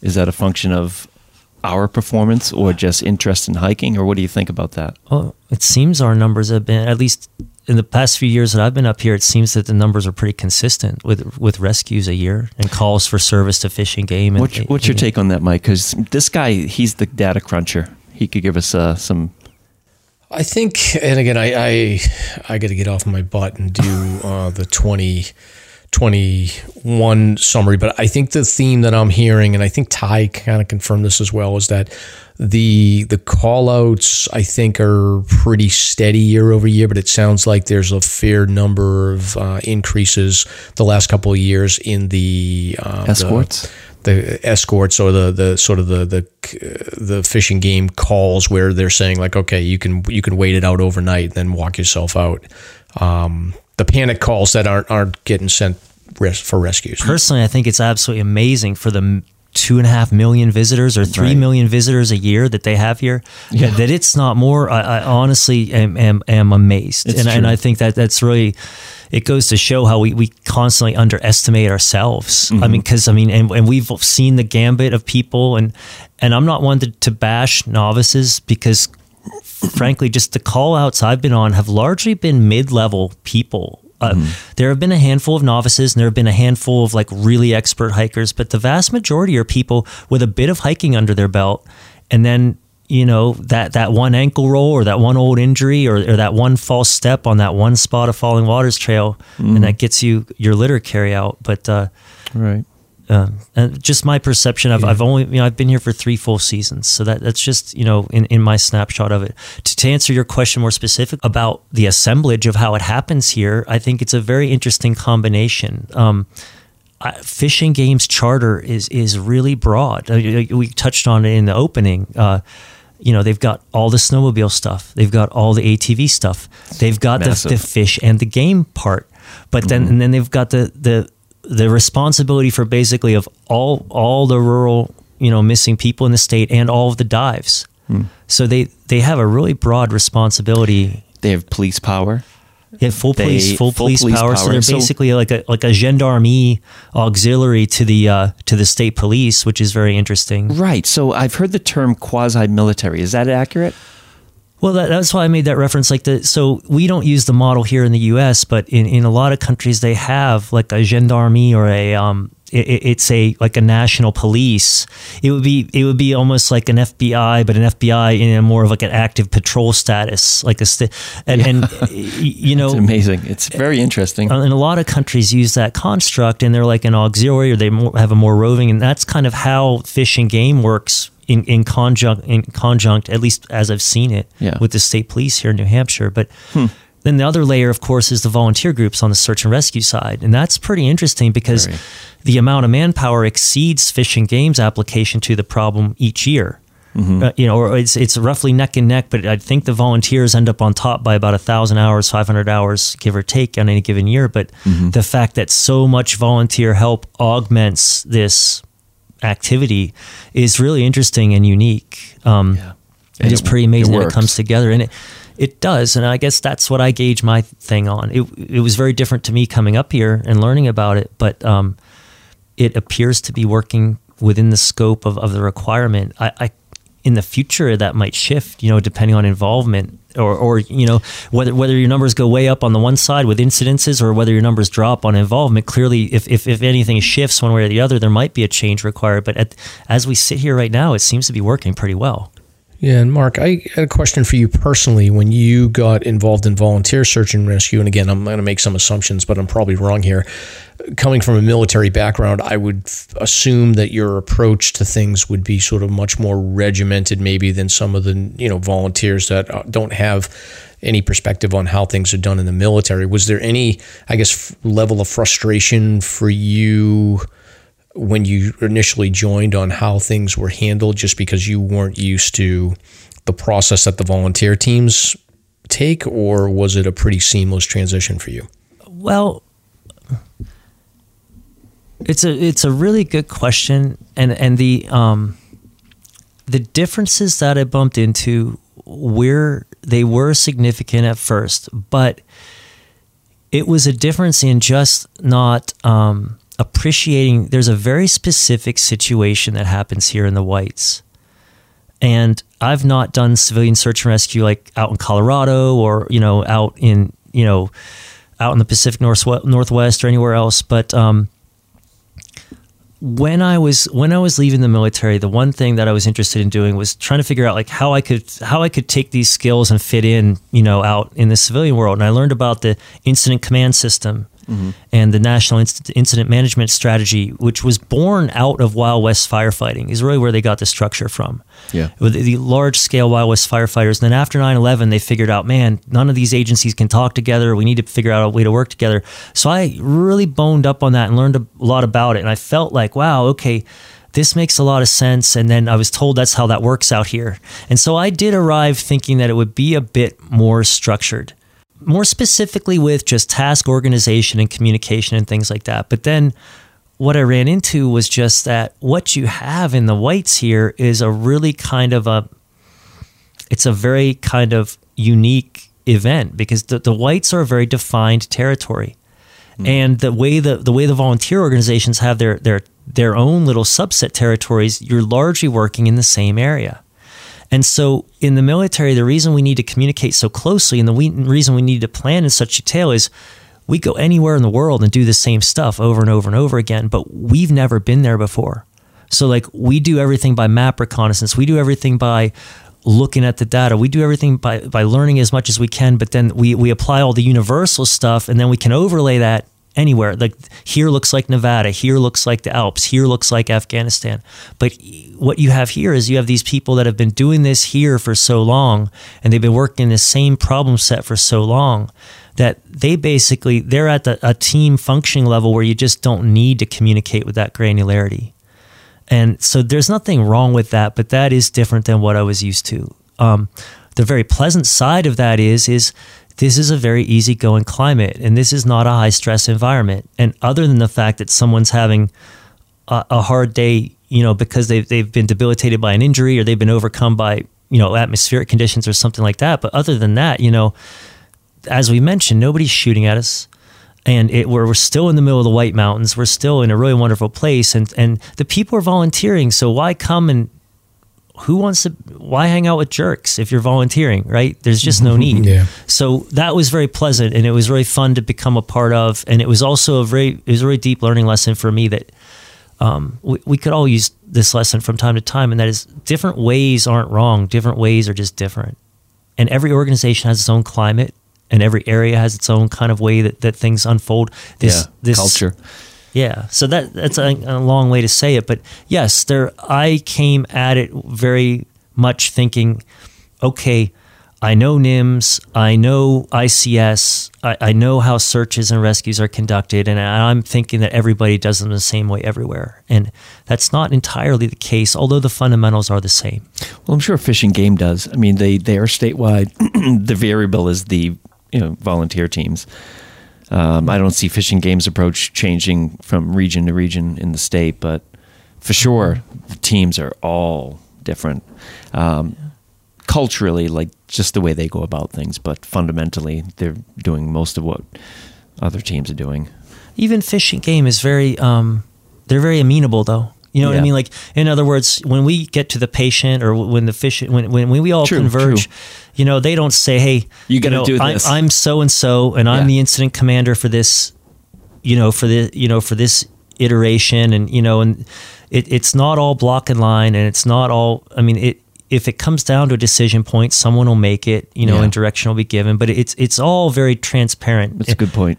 I don't think a patient would ever be able to perceive who's actually in charge or, or at what phase of, of the process they are. It's very fluid and seamless on the patient's side, I feel.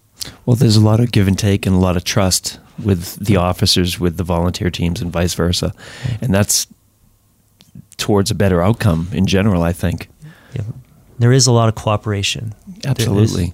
Any uh, so, Mark, as far as it's been a while, I think since you exited the military, but like future trends, like me, me and Stomp have talked about um, drones, but more and more like I'm starting to see like these personal flight vehicles and things like that. Like, do you pay attention to any of that stuff? Any thoughts about like any future tech trends related to search and rescue that you're really interested in or excited about? I, I think the biggest one is is is closer to home and it's already here, and it's really another one of these it's one of these bridges between um, the military and civilian systems, and that is the PLBs. Mm. Personal locator yeah, beacon. Yeah, the, the spots and the and, and things like that. And I'm not even up on all the different makers and brands that are out there right now because but the the fascinating thing about that is that technology works through the national systems that are designed to find pilots and planes and military personnel and everything like that. And the Air Force is the proponent of this in the mainland US. So, mm-hmm. you know, when you activate that beacon, there's the the National Mission Coordination Center in Maryland, and that's run by NOAA and I believe NASA. And then there's the Air Force Re- Recovery Coordination Center, and I believe they're down in Florida. Mm-hmm. And depending on the type of device and the signal, one of them will get it, and they they they work to get closer together anyway. So talking about that uh, kind of local thing, we have this we have this shift now to where normally, say you went on a hike up Franconia Ridge, normally the first person that might report you missing might be you know someone down at the trailhead or someone back home. Well, with these with these locator beacons now, what you have is you know a signal's going up to a satellite and it's going down to Florida, and they talk with Maryland and they try to triangulate as best they can, and they you know then they'll coordinate with the state because it's still each state's role to figure out how they're going to handle search and rescue and and they'll pass that down to the state and then the state will give that to you know in New Hampshire that's fish and game so it's very interesting that you know now we're bouncing the signal off a satellite, and we are incorporating a national um, security infrastructure to facilitate civilian, uh, you know, uh, search and rescue recovery. That has helped people get recovered. Um, there is maybe a hazard for you know false reports or you know lesser incidences, kind of you know. I don't know, causing more work. I don't know what their capacity really is. I, I have yeah. not heard of it being a problem. Hmm. Personally, I don't know much about the drones or the personal flight devices or, or anything like that, so I really couldn't speak intelligently on that. But but the um, the locator beacons are a big game changer because, as we've mentioned, as anybody who lives up here knows, you know the mountains are the great equalizer for both FM communications and for cell communications and even for sat devices even for people you know if, if you're fortunate enough to have a Thuraya phone or a sat phone or something like that you know you still need to get up high to get a signal. You can be you know the, the ridges and valleys can really mess up your signals but the but the, the, the locator beacons are pretty reliable and, and, and you know and hmm. now you can even work two-way communications through them. So that's yeah. that can be a real help. So I, I think I think that and that's allowing people to maybe um, hike with more confidence or at least let their loved ones, you know, have a little bit more peace of mind. The mm-hmm. two-way ones are great because someone could actually ascertain what your condition is and see what support you require. Um, that's always the big question. What are we going to find when we get there? Initial reporting is often wrong. Mm-hmm. You know, so no matter how well everybody does it, trying to get that information from you know about where a person is and what their condition is, if if they can speak for themselves in that regard through one of these devices, that's a huge help. I've noticed that those have been really helpful. i I see a lot more hikers using those inReaches and whatnot. And uh, I wonder if we'll get to the point in search and rescue here where we'll incorporate those. But it just seems so cost prohibitive, you know, subscriptions and everything else. Right. And well, I mean, it, it seems to be working well enough in in the fact that at least as it's working, you know, the state gets the information and it comes down to us. You know, whether we had any organic way to, to do any more or less with it. Um, I mean, the whites is a pretty defined area. Yeah. Y- you know, it, it's it's that being said, you can if someone's just curled up in the middle of the Pemi Wilderness, they could be lost there for forever. You know, mm-hmm. but uh, um, yeah, I, I don't know what what we could do more with it, honestly, because I mean, well in terms of our communication member to oh, member, member too, to member. because I, that's always a challenge. Hmm. Thankfully, though, we're not. Uh, you know, like you said, we're in this defined area, and we know where we can communicate, where we can't, and where the issues will pop up. So yeah, and there there are meth. I mean, if if we search is kind of being the bigger challenge. You know, carry out is more simple, but uh, yeah. there are controls that we could in place if if if we had, um, you know, if it's a like thinking back to the um, Mr. Smart who was missing three years ago, the back in the Pemi Wilderness. I believe that was his last name. Uh, uh, Chris. You, you, know staff staff that's right but you know if you coordinate with your elements if everybody's briefed on the plan if everybody knows you know the map and if everybody has you know, hard you know, like a hard backstop to work against, and also you know time and things like that. It doesn't take a lot of tech to Mm-hmm. to, to incorporate a little bit of uh, a little bit of control, a little bit of communication, and, and a little bit of safety oversight in these activities. That that's something that in the okay, so I, I didn't I didn't come with a with like a list of wants or anything like that, but Yeah. like that's one ask going back to your question, Mike, about the organization. That's one thing that could be stepped up if necessary, and it really is better if you've trained it first. And that is, it's nice that things are amenable, and it's nice that things are loose, and it's nice that things are very flexible.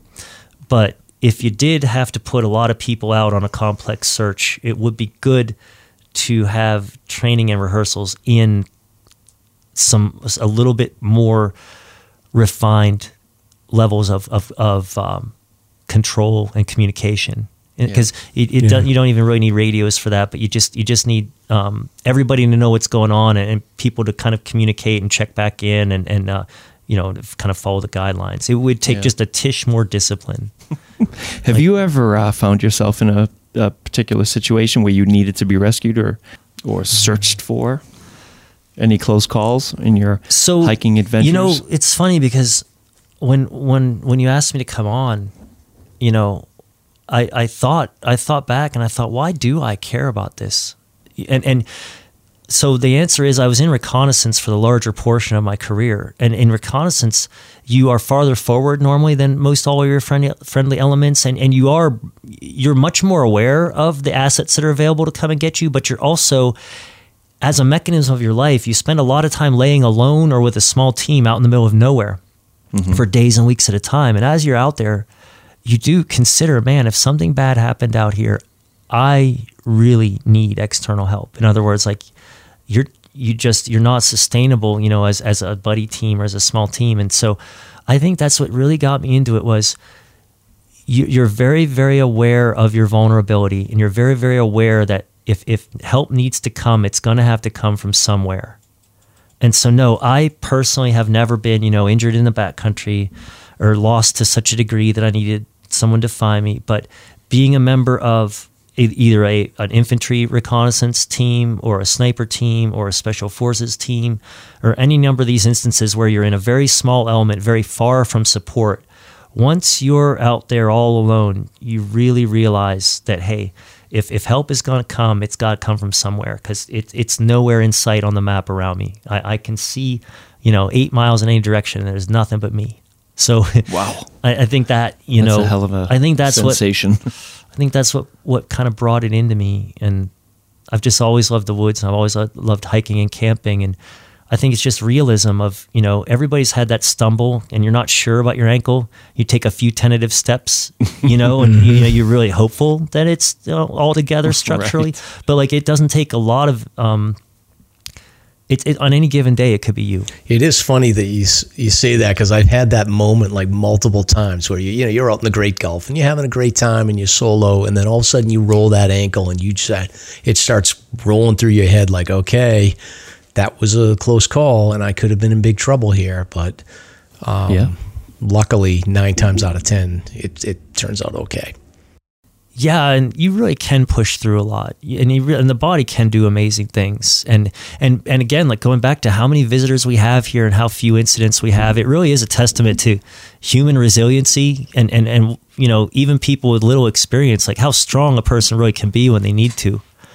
Um, and, and a lot of the people we come and carry out, even they've made really solid runs at getting themselves down. You know, a lot of them have scooted, yeah. scooted themselves along and moved themselves along with some pretty significant injuries. Yeah, I you agree. know, and you know we we don't meet a lot of people who just kind of like went eh and it just sat down. You, you know, ma- many of them really gave a really hard run at, at not involving other people before they finally throw up the flag. yeah, agreed. Any good stories about uh, stomp on missions? Oh, brother. man you know i yes but but it, it, they're all good so Sorry, Mike. but Yeah, when I say good stories, I mean embarrassing. I know, I know. But here, so here's the thing. So like, I'm almost. I noticed somewhere in the notes something about Martians, Oh yeah, and, and yeah. I don't know Yes. anything about Aliens. Martians, but Okay. I'm close to one here in New Hampshire, and what I mean by that is, I hadn't been here before at all before three years ago. and, and, you know, and I walked through the state before I ever drove a car in it. And then I just moved all my crap here and that was that. And, and I was at a point in my life after 21 and a half years, uh, you know, in the closest knit community that you could be in in the military. And I walked away from all that and I separated, um, from my wife. So a, a 26 year relationship and, and, you know, another very ground, you know, just everything in my life that had been something for me was gone. And I was really at a place of, you know, who am I and what am I doing? And, you know, that that's a wonderful place to find yourself, but you do eventually have to figure out who you are and what you're doing. And, and mm-hmm. so I moved here and I knew no one. I knew no one but Sandy, and I didn't really even know her. I, I just knew it was worth exploring. Um, what I knew was that people that help people are generally decent people. And and what I you know what I knew was is that you know I didn't want to just shoehorn myself into to this community. I wanted to just find a way to be a part, to be myself, and and so it, it's very interesting that I um I just looked up Pemisar on the on the internet and I'd found and printed an application. But what's really funny is the very the very next day after that, Marty Talbot came into yoga. Hmm. And I met Marty Talbot, and Marty Talbot and I just were talking after yoga class, and she mentioned something about search and rescue. And I said, Yeah, I just moved here, but I'd like to help. And she told me about Pemi. And I said, huh. Yeah, I've got the application on my dining room table as we like, speak. Yeah, it's Providence. It's like right. all timing. But it's so great. getting back to Jamie, Jamie, it, Jamie comes with the package and he, he's, you know, he's very, very embedded in, in, in Pemisar and just search and rescue here in general. But what I had hoped to happen happened. And that was I met good people doing good things. And, and community. And, yeah, and over time, I, I, learned more about the community and I found other ways to help, and, and, and it really did work out. And the thing I noticed on the first couple calls was that people had genuine interest in each other. You know, you know, Jamie would talk to the other people, and he knew about them, and he knew about their life, and he knew about what was going on. And you know, clearly, we're all focused on the patient and getting them to the care that they need. But but more than that, I could see that these people were, were truly they knew each other at, at a really intimate level, and, and so. Um, I don't, unfortunately, I don't have any really embarrassing stories about Jamie. Good, good. Um, good. That's great. I mean, we could pick, we could pick on him, we could pick on him about his hip. I mean, oh, that's that's God. like, you know, that's a, like a perennial favorite. But uh, well, that's what I always said. Is I said he he became the guy at the trailhead with the clipboard and the pencil. Oh, for a for, while there, I had to for I mean, a year. Yeah. Geez. Yeah. I think I think that's the funny thing about Pemi or about Jamie is that so J- Jamie has a mind and Jamie has a capability to do a lot more and, and, to be that person who can help facilitate this at a much deeper level. but Pemi or but Jamie, see that's how synonymous they are. Jamie is dude. We're gonna we're gonna. But, uh, he's giving away your. But your, uh, um, he can't keep himself from running up the trail. You know, with worry the, with, about it. He can't keep himself from barreling up the trail. You know, with the, with the litter in his hand. You know, and yeah. getting to the patient. So, you know, I'm sure he's chewing his ankle off in the parking lot, you know, like, oh, I'll just hop on one leg like in Monty Python, you know. and, and uh, so it's funny. Yeah. But yeah, I guess that's my funny story about Jamie is you won't find him administering anything. Although he bears a title that would lead you to believe he administers something. But in, in fact, you're going to find him operationally on the ground carrying people over and over and over and over and over again. Yeah super hip, super important hip to me. Or, hip or not, hip one hip, two hips, three hips. It doesn't matter. He's going to be doing it. yeah, all it's right. a passion. Well, it's called passion. That's I all. will continue to dig. I will continue to dig for embarrassing stories. And maybe I'm just not the guy. You know, maybe I'm just not paying yeah, close exactly. enough attention. He might have he might have fallen and smacked his face. I might have missed it. I know who to talk to. I get Jen and Lindsay back. Uh, I, they'll they'll tell me everything I need to know. Yeah. Well, this has been great. so Yes, this is good. So, um, very interesting. I guess last question for you, Mark, and you know you can punt on this one if you want, but it's a subject that always comes up, and I know our friend Casey um, this is near and dear to his heart, but um, sort of reintegration of military into civilian life and all that comes with that, and all the challenges that you know y- you see over time. And I'm sure there's many stories where it's a very easy transition, and you know it's it's a happy story. But I also I feel like we also hear a lot of stories about the difficulty of transitioning back into civilian life. So is there anything that you any messages you want to give to people that might be looking at going through that, or any thoughts? from your perspective about um, sort of reintegration after being in the military. Yeah, we have we have a sizable amount of vets that listen. Um, nice. So, yeah. So I've, yeah, it, it, was, it's been my life, honestly. I mean, it, it's, I've, I can speak with great experience to this. So I, I was 18 and 19 years old, my first enlistment, and I went to Somalia in uh, 1993. And I wasn't there for like the big battle of Mogadishu or anything like that, but we we were locked and loaded with live rounds. And like I found, you know, I'm driving a driving a Humvee all over Somalia, and I found landmines and we found weapons caches and there were grenade attacks on, you know, convoys in the city and stuff like that. Like it was, it was a dangerous place. Let's just say, you know, um, for the larger part, nothing happened while I was there, but you you had to be alert. And and I mean, not only that, it's just you know you you're going to an entirely different part of the world. You're seeing very very different living conditions. It really changed me, and it really um, it impacted me in, in deep ways, both both good and challenging. But um, or even Hurricane Andrew relief. You know, watching what happened in Hurricane Andrew and getting to help was a wonderful thing. But I had these two really, really phenomenal experiences. But then, you know, I find myself back in my hometown, and you know, and I didn't even know of it as as readjustment challenges back then. But you know, I I dropped out of school, um, and I was at Penn State, a good school, and and uh, you know, looking back, it really was that. It really was a reintegration challenge, and I just I just didn't even know it for that. You know, and with youthful exuberance, I I, I finally made it out of it. But like, um, now the second time, the second time when I retired in 2016, I knew what was coming, at least in in a small degree, and so I, you know, and even with that, I I you know whether or not my relationship needed to end is is a question worth considering separately. But the fact that two months after I retired, I I I just packed my car and drove away from my house and never went back. Um, I think that's indicative of the stress of the entire kind of time in my life and and the severing of of that connection. Um, there there is there is a real bond.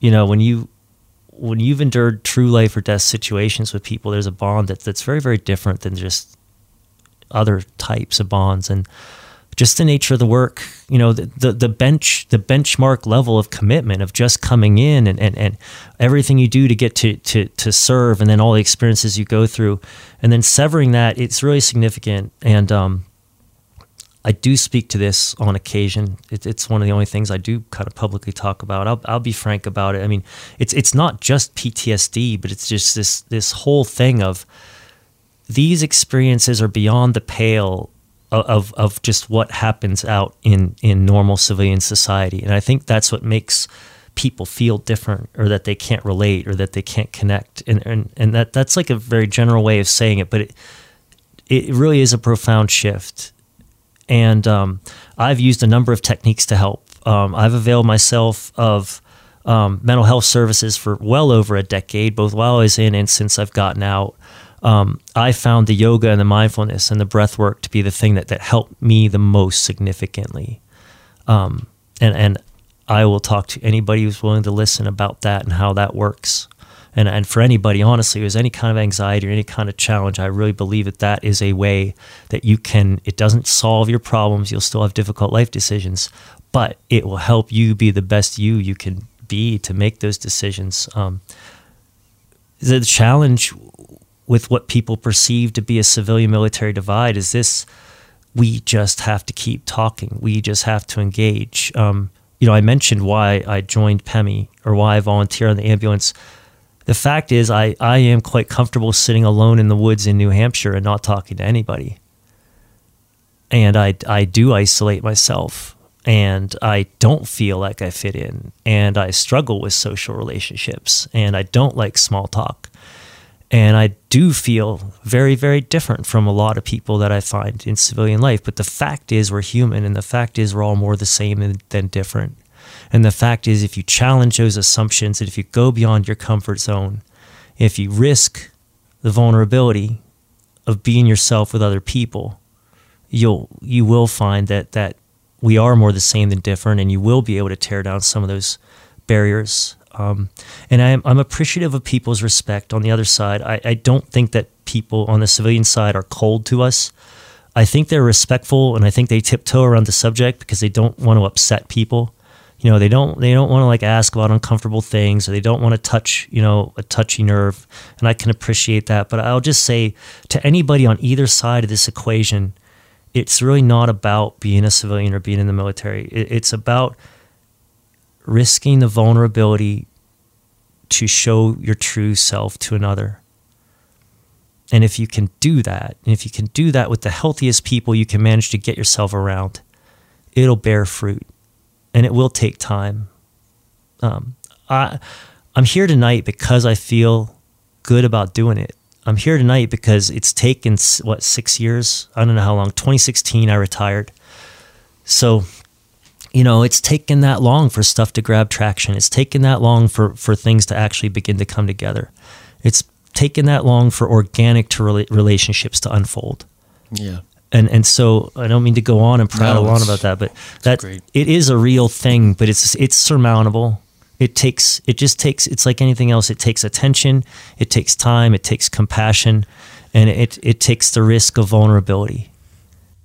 Yeah, and I think people don't. I think we discount sort of like the hard coding of personalities a lot of the time, and we we always go towards a sort of a one size fits all approach with everybody. And the point you talked about is like some people are naturally introverts. Some people have a much higher appreciation for new experiences. Some people are sort of uh, much more comfortable about their routine. So if you get somebody that is a natural introvert, that is is somebody that is more of a creature of routine and comfort versus you know somebody that looks for new experiences or extroverted like by definition they're going to have an even harder time. So you have to appreciate people sort of where they're starting from. And then when you go through an experience like you talked about in the military where you're um, you know it's a shared experience and it's a tight bonding situation like i can imagine and i understand why it would be harder to to reintegrate into society. And we're going to talk about this next week. We have a through hiker coming on in the AT, and you can probably talk about this too. Is like you get into these routines over the period of even a month or two months doing a through hike.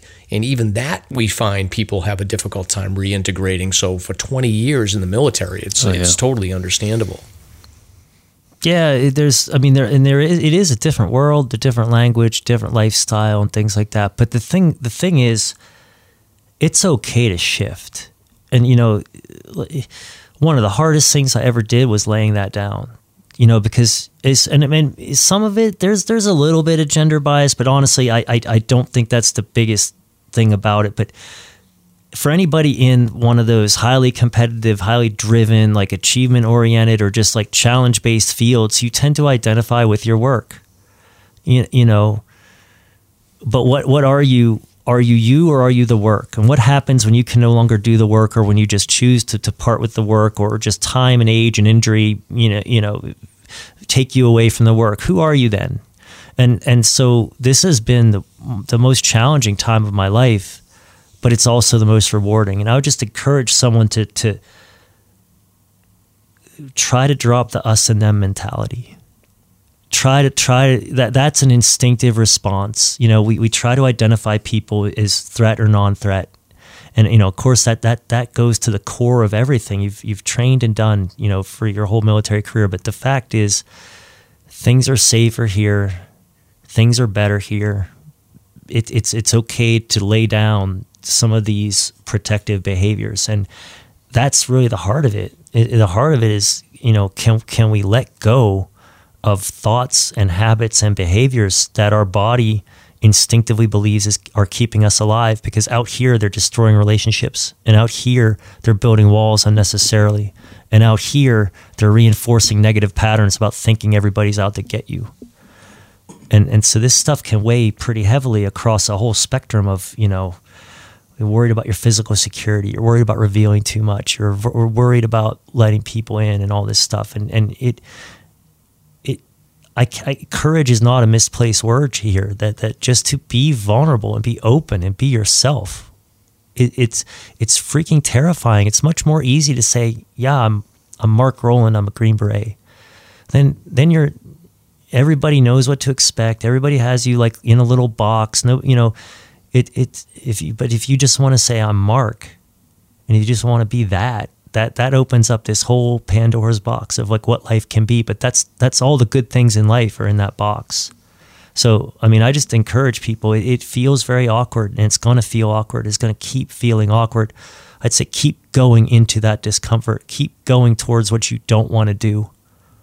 And and because in in that, that's where the overcoming it comes. And and I, I can't tell you that it's easy, but I can tell you that it, it will definitely work out better. And and um, I, I could be a very negative person. I could be a very very jaded person.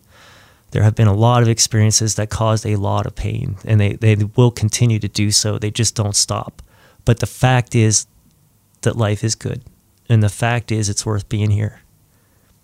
Yeah, and the thing too is if you don't keep moving, like you kept going past the hundred mile wilderness, and then you moved into New Hampshire, and now you're here. If you hadn't been, if you didn't have the strength to do that, who knows what direction you would have been going into. So it's we're glad you're here, and we're glad that you you continue to move forward.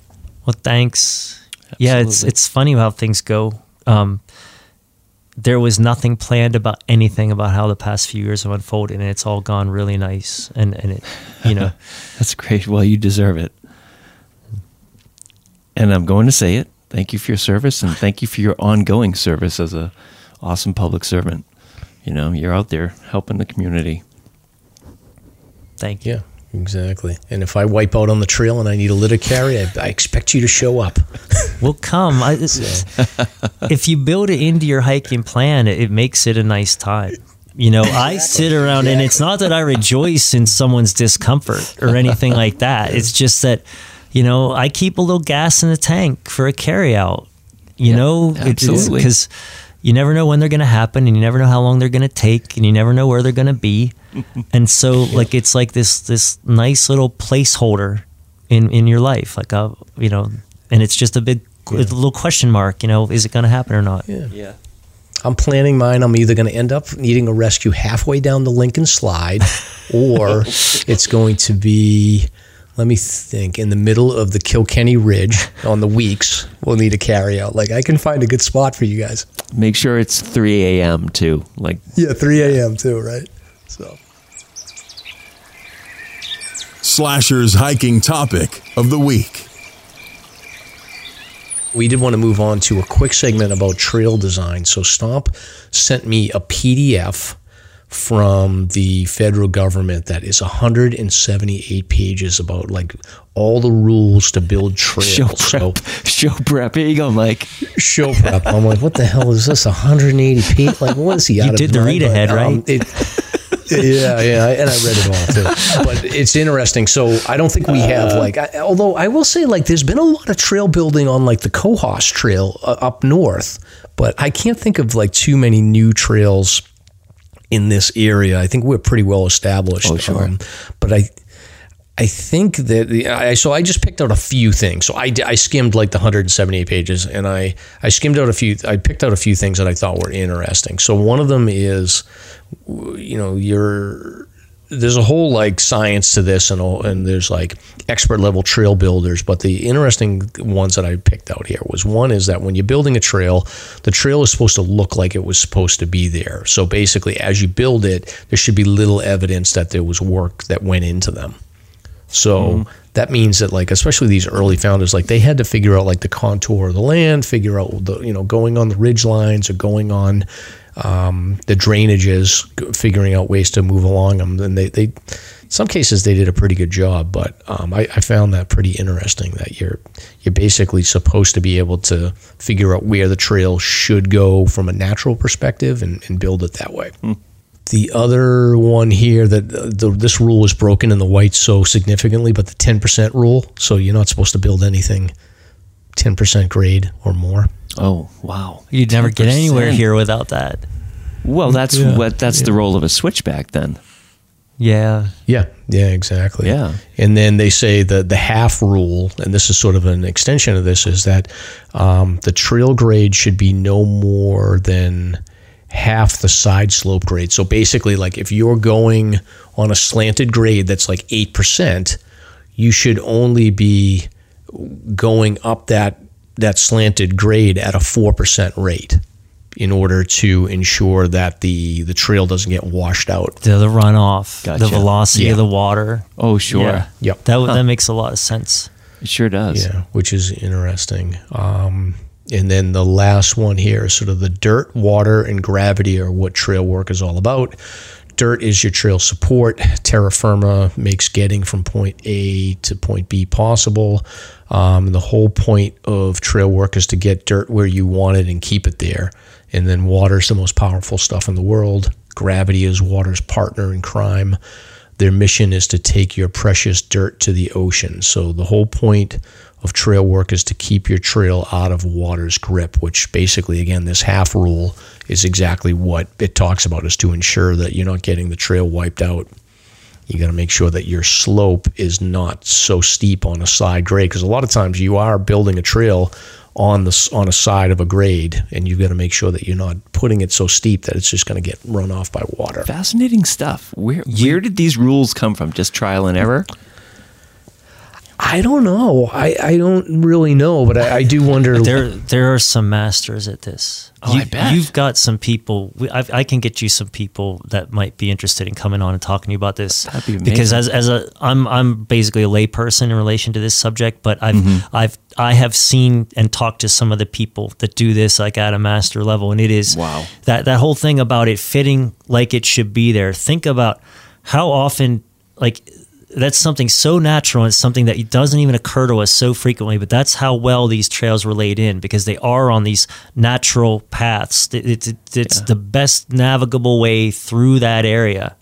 And and you know we take it for granted and you cruise right across it and you don't even think of you know glancing left and right well if this was anywhere else how much crappier would this walk be? And i know it's not always easy and there's oftentimes it's very steep or whatnot but it's still the best line available based on the conditions at hand. But designing that it, it's art and science at, at a really high level. Well, think about building these things back in the day, like with the Crawfords and Edmands Path and all these things. No, you know, electronic recon or anything. Just like mm-hmm. incredible. Yeah, and we've talked about that before, like the Crawford path and the Davis path, which are sort of the two early paths. How did they know what direction to follow? And a lot of times they just went with sort of either in the drainage or they would follow ridge lines.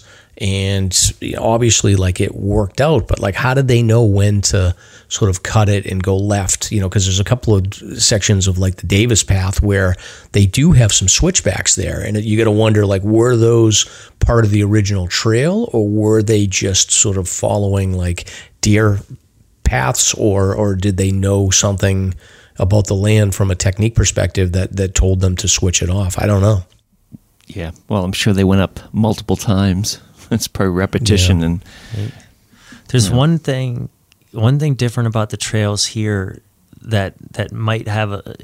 It's like the trails here are largely recreational, and the way that's been described to me is that in in other areas of the world, some of these trails are like ancient trade routes. They were navigated by animals, laden animals, people with carts, everything else. So they've got a different kind of a flavor. So when we exceed some of these grades and slopes and pitches and stuff, a lot of this is simply because we wanted to go, you know, to this hilltop and that hilltop and this other hilltop, but none of us were carrying water to and from a village, or none of us were taking our animals to market or anything like that. So some of our trails around here are kind of zany when compared to something that was actually a trade route. Um, Yeah. But again, I, I only know the barest edge of all of this, but there are some people that are true masters at the stonework, the, the, the water runoff, the trail construction. There's a lot that goes into it, way more than as a hiker you really appreciate. And We should do some research about that, Mike. You know, differentiate between the recreational and the older paths like uh, the Mount Chocorua. You know, that used to be a toll road for commerce and things like Right. that. That'd be really interesting to look into. Yeah, yeah, and Mark, if you have any connections with people that are experts on this, because the other thing too that we don't talk about, and I don't know if there's anything to it, but were, were Native Americans building any paths up here back in the you know the even more ancient times? Like I don't know how much evidence there is of Native American travel this far north, and it's pretty far away from sort of waterways, so I don't know, but that could also be something that you know happened where there was already some established trails through this area that that early trail builders were able to to jump on. I've never really read anything about that, but I'd be curious. Sounds good. So, um, so the transitioning out of the trail building segment. So we'll do more details on this, and I'll include in the show links the um, the the PDF that's like 180 pages if people want to geek out on it. Let's dive into some White Mountains history, shall we?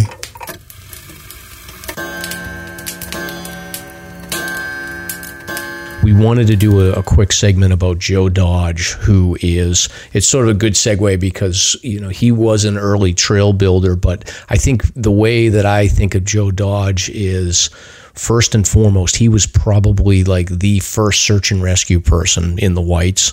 Um, you know, and obviously there was a lot of rescues going on before him. He, he his sort of years of operation were like the mid 1920s up until the the mid 1950s. But he generally was um, the main search and rescue guy around the Pinkham Notch and, and White Mountain area. So I think Jamie or Stomp, you had said that you wanted to do a segment on him, so we we pulled up a little little info on him. So I think by way of background if you go to Pinkham Notch, there is Joe Dodge Lodge, which is like the, the AMC lodge that is at Pinkham Notch that you can stay over. And the connection there is that Joe Dodge, as a young man, moved from, I think he was from Manchester, Mass. He moved up to Pinkham Notch and was working, I think, for the AMC as a seasonal employee, had decided that he was going to stay year round in Pinkham Notch to do surveying for some of the um, the forestry companies that were basically looking to audit, you know, how much available um, land or trees there were for for harvesting in the area. And eventually, what ended up happening is that he became so connected to the area. He got married to a lady from Cambridge. I don't know what the hell she thought about when she married him and had to move up here, but he was the first person to stay year round in Pinkham Notch. And eventually he got called on by the AMC hut committee because there was an existing hut system already in place by the time he had moved up here there was four huts i believe and he was asked basically to maintain and be the hut master for the area so he maintained all the early huts and then i believe Zealand and Galehead i think he was responsible for locating those those locations for the huts. I don't know what the hell he was thinking putting them there because it must have been pretty deep in the woods. But um, he then oversaw the building, the rebuilding of the existing hut system, and then the building of the new huts over the course of like third, you know, 30 years of him being involved as the AMC hut master. Eventually, he also went on to um, help build and start the Mount Washington Weather Observ- Observatory. So this guy had his hand on everything. And he he was the first to bring in uh, radio stuff, you know, for communication. Yep, early radio. Yeah, he had worked on radios in, yeah. in the military, right? And and yeah, he incorporated that into how he did things up here. Neat guy. Yeah, legend. and I read a little thing about the radio. Um, he he did a thing where. Um, he would for, for, at his cost like the people coming in on ships i think he would but maybe this might have been before he was up and up north but he would um, take whatever the signals were from the people on the ships and like basically pass the messages on to their wives and family members that they were they were on their way which was pretty cool. Wow. Yeah I, I bumped into that myself. I, I in in a little bit it was a few years back, but I ran into something about him, and he, it seems that he had a, an interesting relationship with Fish and Game, which was very fledgling at the time. I mean, Fish and Game, I, I don't think they really got officially going until 1950 or so, if if I remember right, uh, here in New Hampshire. Right. But uh, and, of course, uh, he was known to be foul mouthed and you know kind of abrupt and everything like that. But but yes. I, I I've I saw some quotes, pretty disparaging remarks about what he called the fish police. And I, fish cops. Yeah, the fish cops, and it, you know, it, it, seemed that he, you know, was not as enamored, you know, with, with them in there. And it's interesting because they're the ones who are now, you know, have the proponency for search and rescue in New Hampshire. Sure, but sure. I'd be interested in hearing from some like our longtime fish and game people, you know, like some like some of the thirty year people or just anybody that has any you know any overlap and I, probably not current overlap you know they probably didn't work with him but just what that what Yeah, that right. time was like you know or why there were these perceived frictions between him and the fish police or lack of respect Yeah, that, that just yeah. seemed to be just from the vignettes that I saw And I got a quote that you guys will appreciate. So he was asking about um, what his rescue technique was. Uh, and this was a quote in the news. So, so he's like, and I love this because this is like the most 19 like 40s and 50s quote ever. So he's like, my theory is that if some damn goofer, we got to bring that word back, some goofer um, is lost, you should figure what any sensible person would do and then look in the opposite direction. so he's basically like, use common sense and then do what the opposite of common sense tells you. right So, which is pretty good. But um, oh, and I also um, one thing I missed here is that he, he they built Greenleaf, so it looks like they did Greenleaf, Galehead, and um, Zealand. So they did the ones that connect through the the Pemi, which is pretty impressive. Amazing. Yeah, it's a pretty interesting. Uh, I don't I don't know a lot about him. It seems like definitely one of these larger than life personality type characters. But it, the, one of the things that um, fascinated me was that it, there was a business model to it all, and I was unaware of that. This is another being being new to New Hampshire and new to the whites in a relative sense. That like he increased the flow of traffic through the huts to such a degree that it increased the revenue very very substantially. So you know, and I and I realized that he did a lot for conservation. And I'm not I'm not this I'm not saying any of this in a negative fashion. I'm just saying that there there was a commercial aspect to this undertaking also, and he did drive revenue. And, and you know, facilitate, however you want to put it, facilitated guest services or facilitated throughput as far as stays, or you know, I, I don't quite know the, the lingo of, of you know how we would approach this, but just the fact that more people came, more people stayed in the huts, more people clearly got to see and enjoy the area. But based on his efforts and based on the, his expansion of the hut system and his expansion of the, the, he also expanded the services that they offered. So Yeah. Yeah. And the you know what's amazing too is when you look at the timeline. So from let me see here. So it looks like from 1929 through 1931 he spent those 3 years building Greenleaf Galehead and Zealand Falls. He then pivoted immediately in 1932 to build the Mount Washington Observatory. So like all the existing infrastructure that we think of as sort of like the the sort of linchpins of the hut system and the White Mountains, that was all put up in 5 years by this guy. This, and that's another thing that struck me was the timeline. This is the middle of the Great Depression. So uh, you know, like in, in, in other in other areas, like I'm familiar with this, the Civilian Conservation Corps work.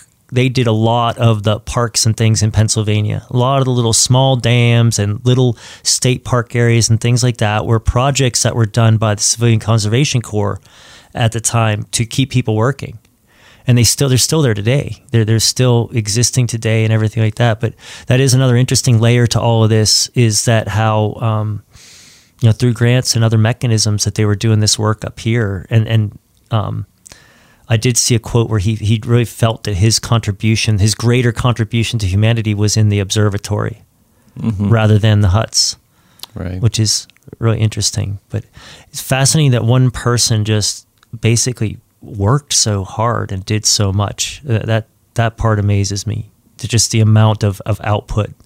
Like, this is all handwork. mountains. Yeah, this is, is this is all with donkeys and, and with, with human labor and with um, I think they did have a little bit of mechanized stuff, but not a lot. incredible.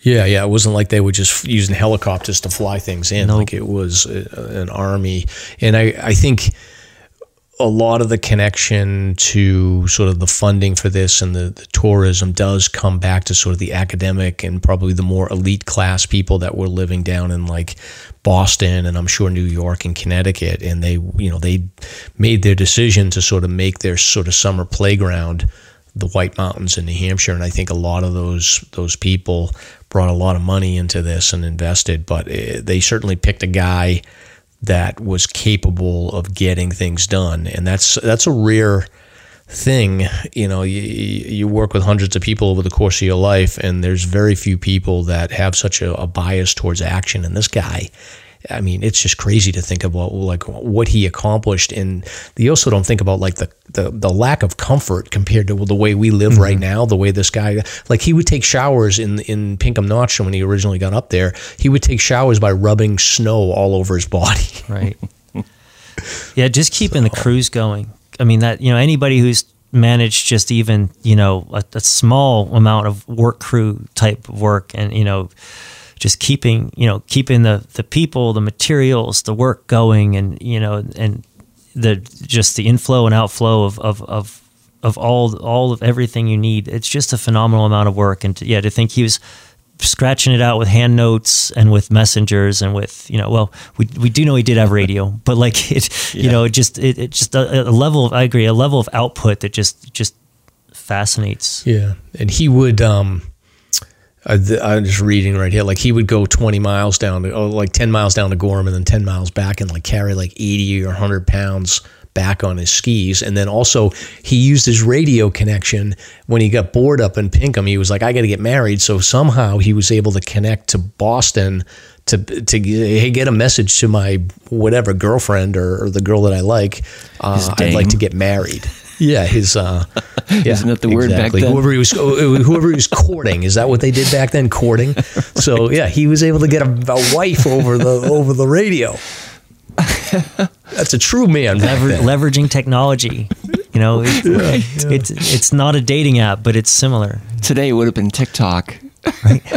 Yeah, yeah, yeah, exactly. So anyway, but Oh. good stuff. So quite a character, and uh, you know, we I like these history segments. But this guy Joe Dodge, I'm I, there's a book about his life that um, I'll link in the show notes, and it, it's pretty interesting. But Stomp, I think we're at two hours here, so we're gonna bail on the on the search and rescue stuff, and we'll talk about snowmobile stuff next week. But anything uh, before we wrap up? How about your yoga? Do you want to plug that at all before we wrap up, or just let it go? Uh, I mean, honestly, I live. Yo- yoga has helped me immensely, and breath work and just being present in your body is. I recommend it to anybody and everybody, and I think the world would be a better place if we all just did that. But um, there's a, a good studio um, in Lincoln, Live a Little Fitness, and um, just a small local place, and they help a lot of people and a really good atmosphere. And it's an, another one of those things where I just I looked for good people doing good things, and they didn't disappoint. I think you should start yoga, Mike. Me? I need to. You I'm like not should. flexible. yeah, I need to. I need to like, and I. So for me, I, I, I feel like the running for me sort of gives me my zen. Like that's my like hour in the morning to sort of get in my head, and I feel sort of like I've reset for the day. But I'm assuming yoga would do something similar. But I do need to like work on my uh, flexibility a little bit. So we'll see. Nobody wants to see me in yoga pants. I'll tell you that. But I tell you, it's it's it's not about it's not about making your body into a shape just to get to a certain place. It's just about working from where you're at. But every every little bit of, of just getting a little bit of the tension out i- is extremely useful. And and and um, I've got a lot of injuries, honestly, and and my injuries are much less debilitating because of the stretching Yeah. and and my sure. and my mental stuff is way way way better because of the breath awareness and and the body work. yeah. Yeah, I got to get more zen. I'm more like I'm more of a goal oriented person. Like that's the one thing that's like a turn off for me for yoga. Is like I don't want to be in the moment. I want to be like, all right, I got to run five miles today. Let's bang it out. And now I feel like I accomplished something. You know what so I mean? If, Like if I'm you're not. a challenge based Yeah. person, that's that's your challenge. There's your new challenge. Can you just be here? You- want to you want to very- do something hard? You, I mean, hey, I'm I'm just speaking as a former Green Beret, speaking as someone who, you know, has, I'm very familiar with goal-driven people or action-oriented people. I'm familiar with Jamie's sensation of being unable to sit in the parking lot. I'm just saying, Yep. the thing that you feel is the hardest thing for you to do is the thing that probably deserves your attention. And if you really want a challenge, take this trip, friend. That's a good point. That is a good point. And my I, It I've won't it's disappoint. Sort of the yoga thing has been uh, circling around for a while. So maybe I'll I'll try to find my zen. Hey, here's the thing. It, it, it happens little by little. So in other words, like you don't have to just sit still all alone in a white room for a day right now. Like, you, I mean, you can go from your current level of activity, both mental and physical, and you can just begin to explore that edge.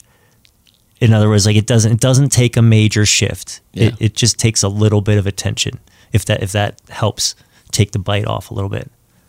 Yeah, yeah. You know what I do need to do though is even without the yoga, and I know Stomp's going to go to bed here, so I'll shut up. But um, No, I'm good. I cannot touch my toes, so I've done a, f- a couple of times. I've done that sort of challenge about like touch your toes challenge, and I focused for like three or four weeks of like stretching so I could actually touch my toes. I maybe I'll at least do that. Oh, You never know where it can go. But really though, here's the thing is you're not inflicting it on yourself. It's a whole different approach. You're, you're moving into it as your body allows. And that's a very, very interesting trip to take. Mm. So it, it's not like you're stretching your muscle like you're stretching a rubber band. You're finding that edge and waiting for the muscle to relax and then moving into the space you created. Because if you try to just mm-hmm. yank it, it's going to reflexively tighten up. Yeah. So I'll, I'll throw that tip I'm, out I'm there. going to be the worst yoga person ever. But Stomp, you look like you're going to die, so we're going to wrap up here. You had a long day. But Mark, thank you so much, Yeah, and thanks, uh, Mark. we Thanks will for having definitely me. load up the show notes. Yeah, This has been a great chat. And we'll have you back again if you want. two hours, Stomp. Heck, yeah. Thank you for listening. If you enjoyed the show, you can subscribe on Apple Podcasts, Spotify, or wherever you listen to podcasts. If you want to learn more about the topics covered on today's show, please check out the show notes and safety information on slasrpodcast.com. That's S L A S R podcast.com. You can also follow the show on Facebook and Instagram. We hope you'll join us next week for another great show. Until next time, on behalf of Mike and Stomp, get out there and crush some peaks. Now covered in scratches, blisters, and bug bites, Chris Staff wanted to complete his most challenging day hike ever. Fish and game officers say the hiker from Florida activated an emergency beacon yesterday morning. He was hiking along the Appalachian Trail when the weather started to get worse. Officials say the snow was piled up to three feet in some spots, and there was a wind chill of minus one degree. And there's three words that describe this race. Do we all know what they are? Oh, Lieutenant James Kneeland of New Hampshire Fish and Game. Lieutenant, thanks for being with us today. Thanks for having me.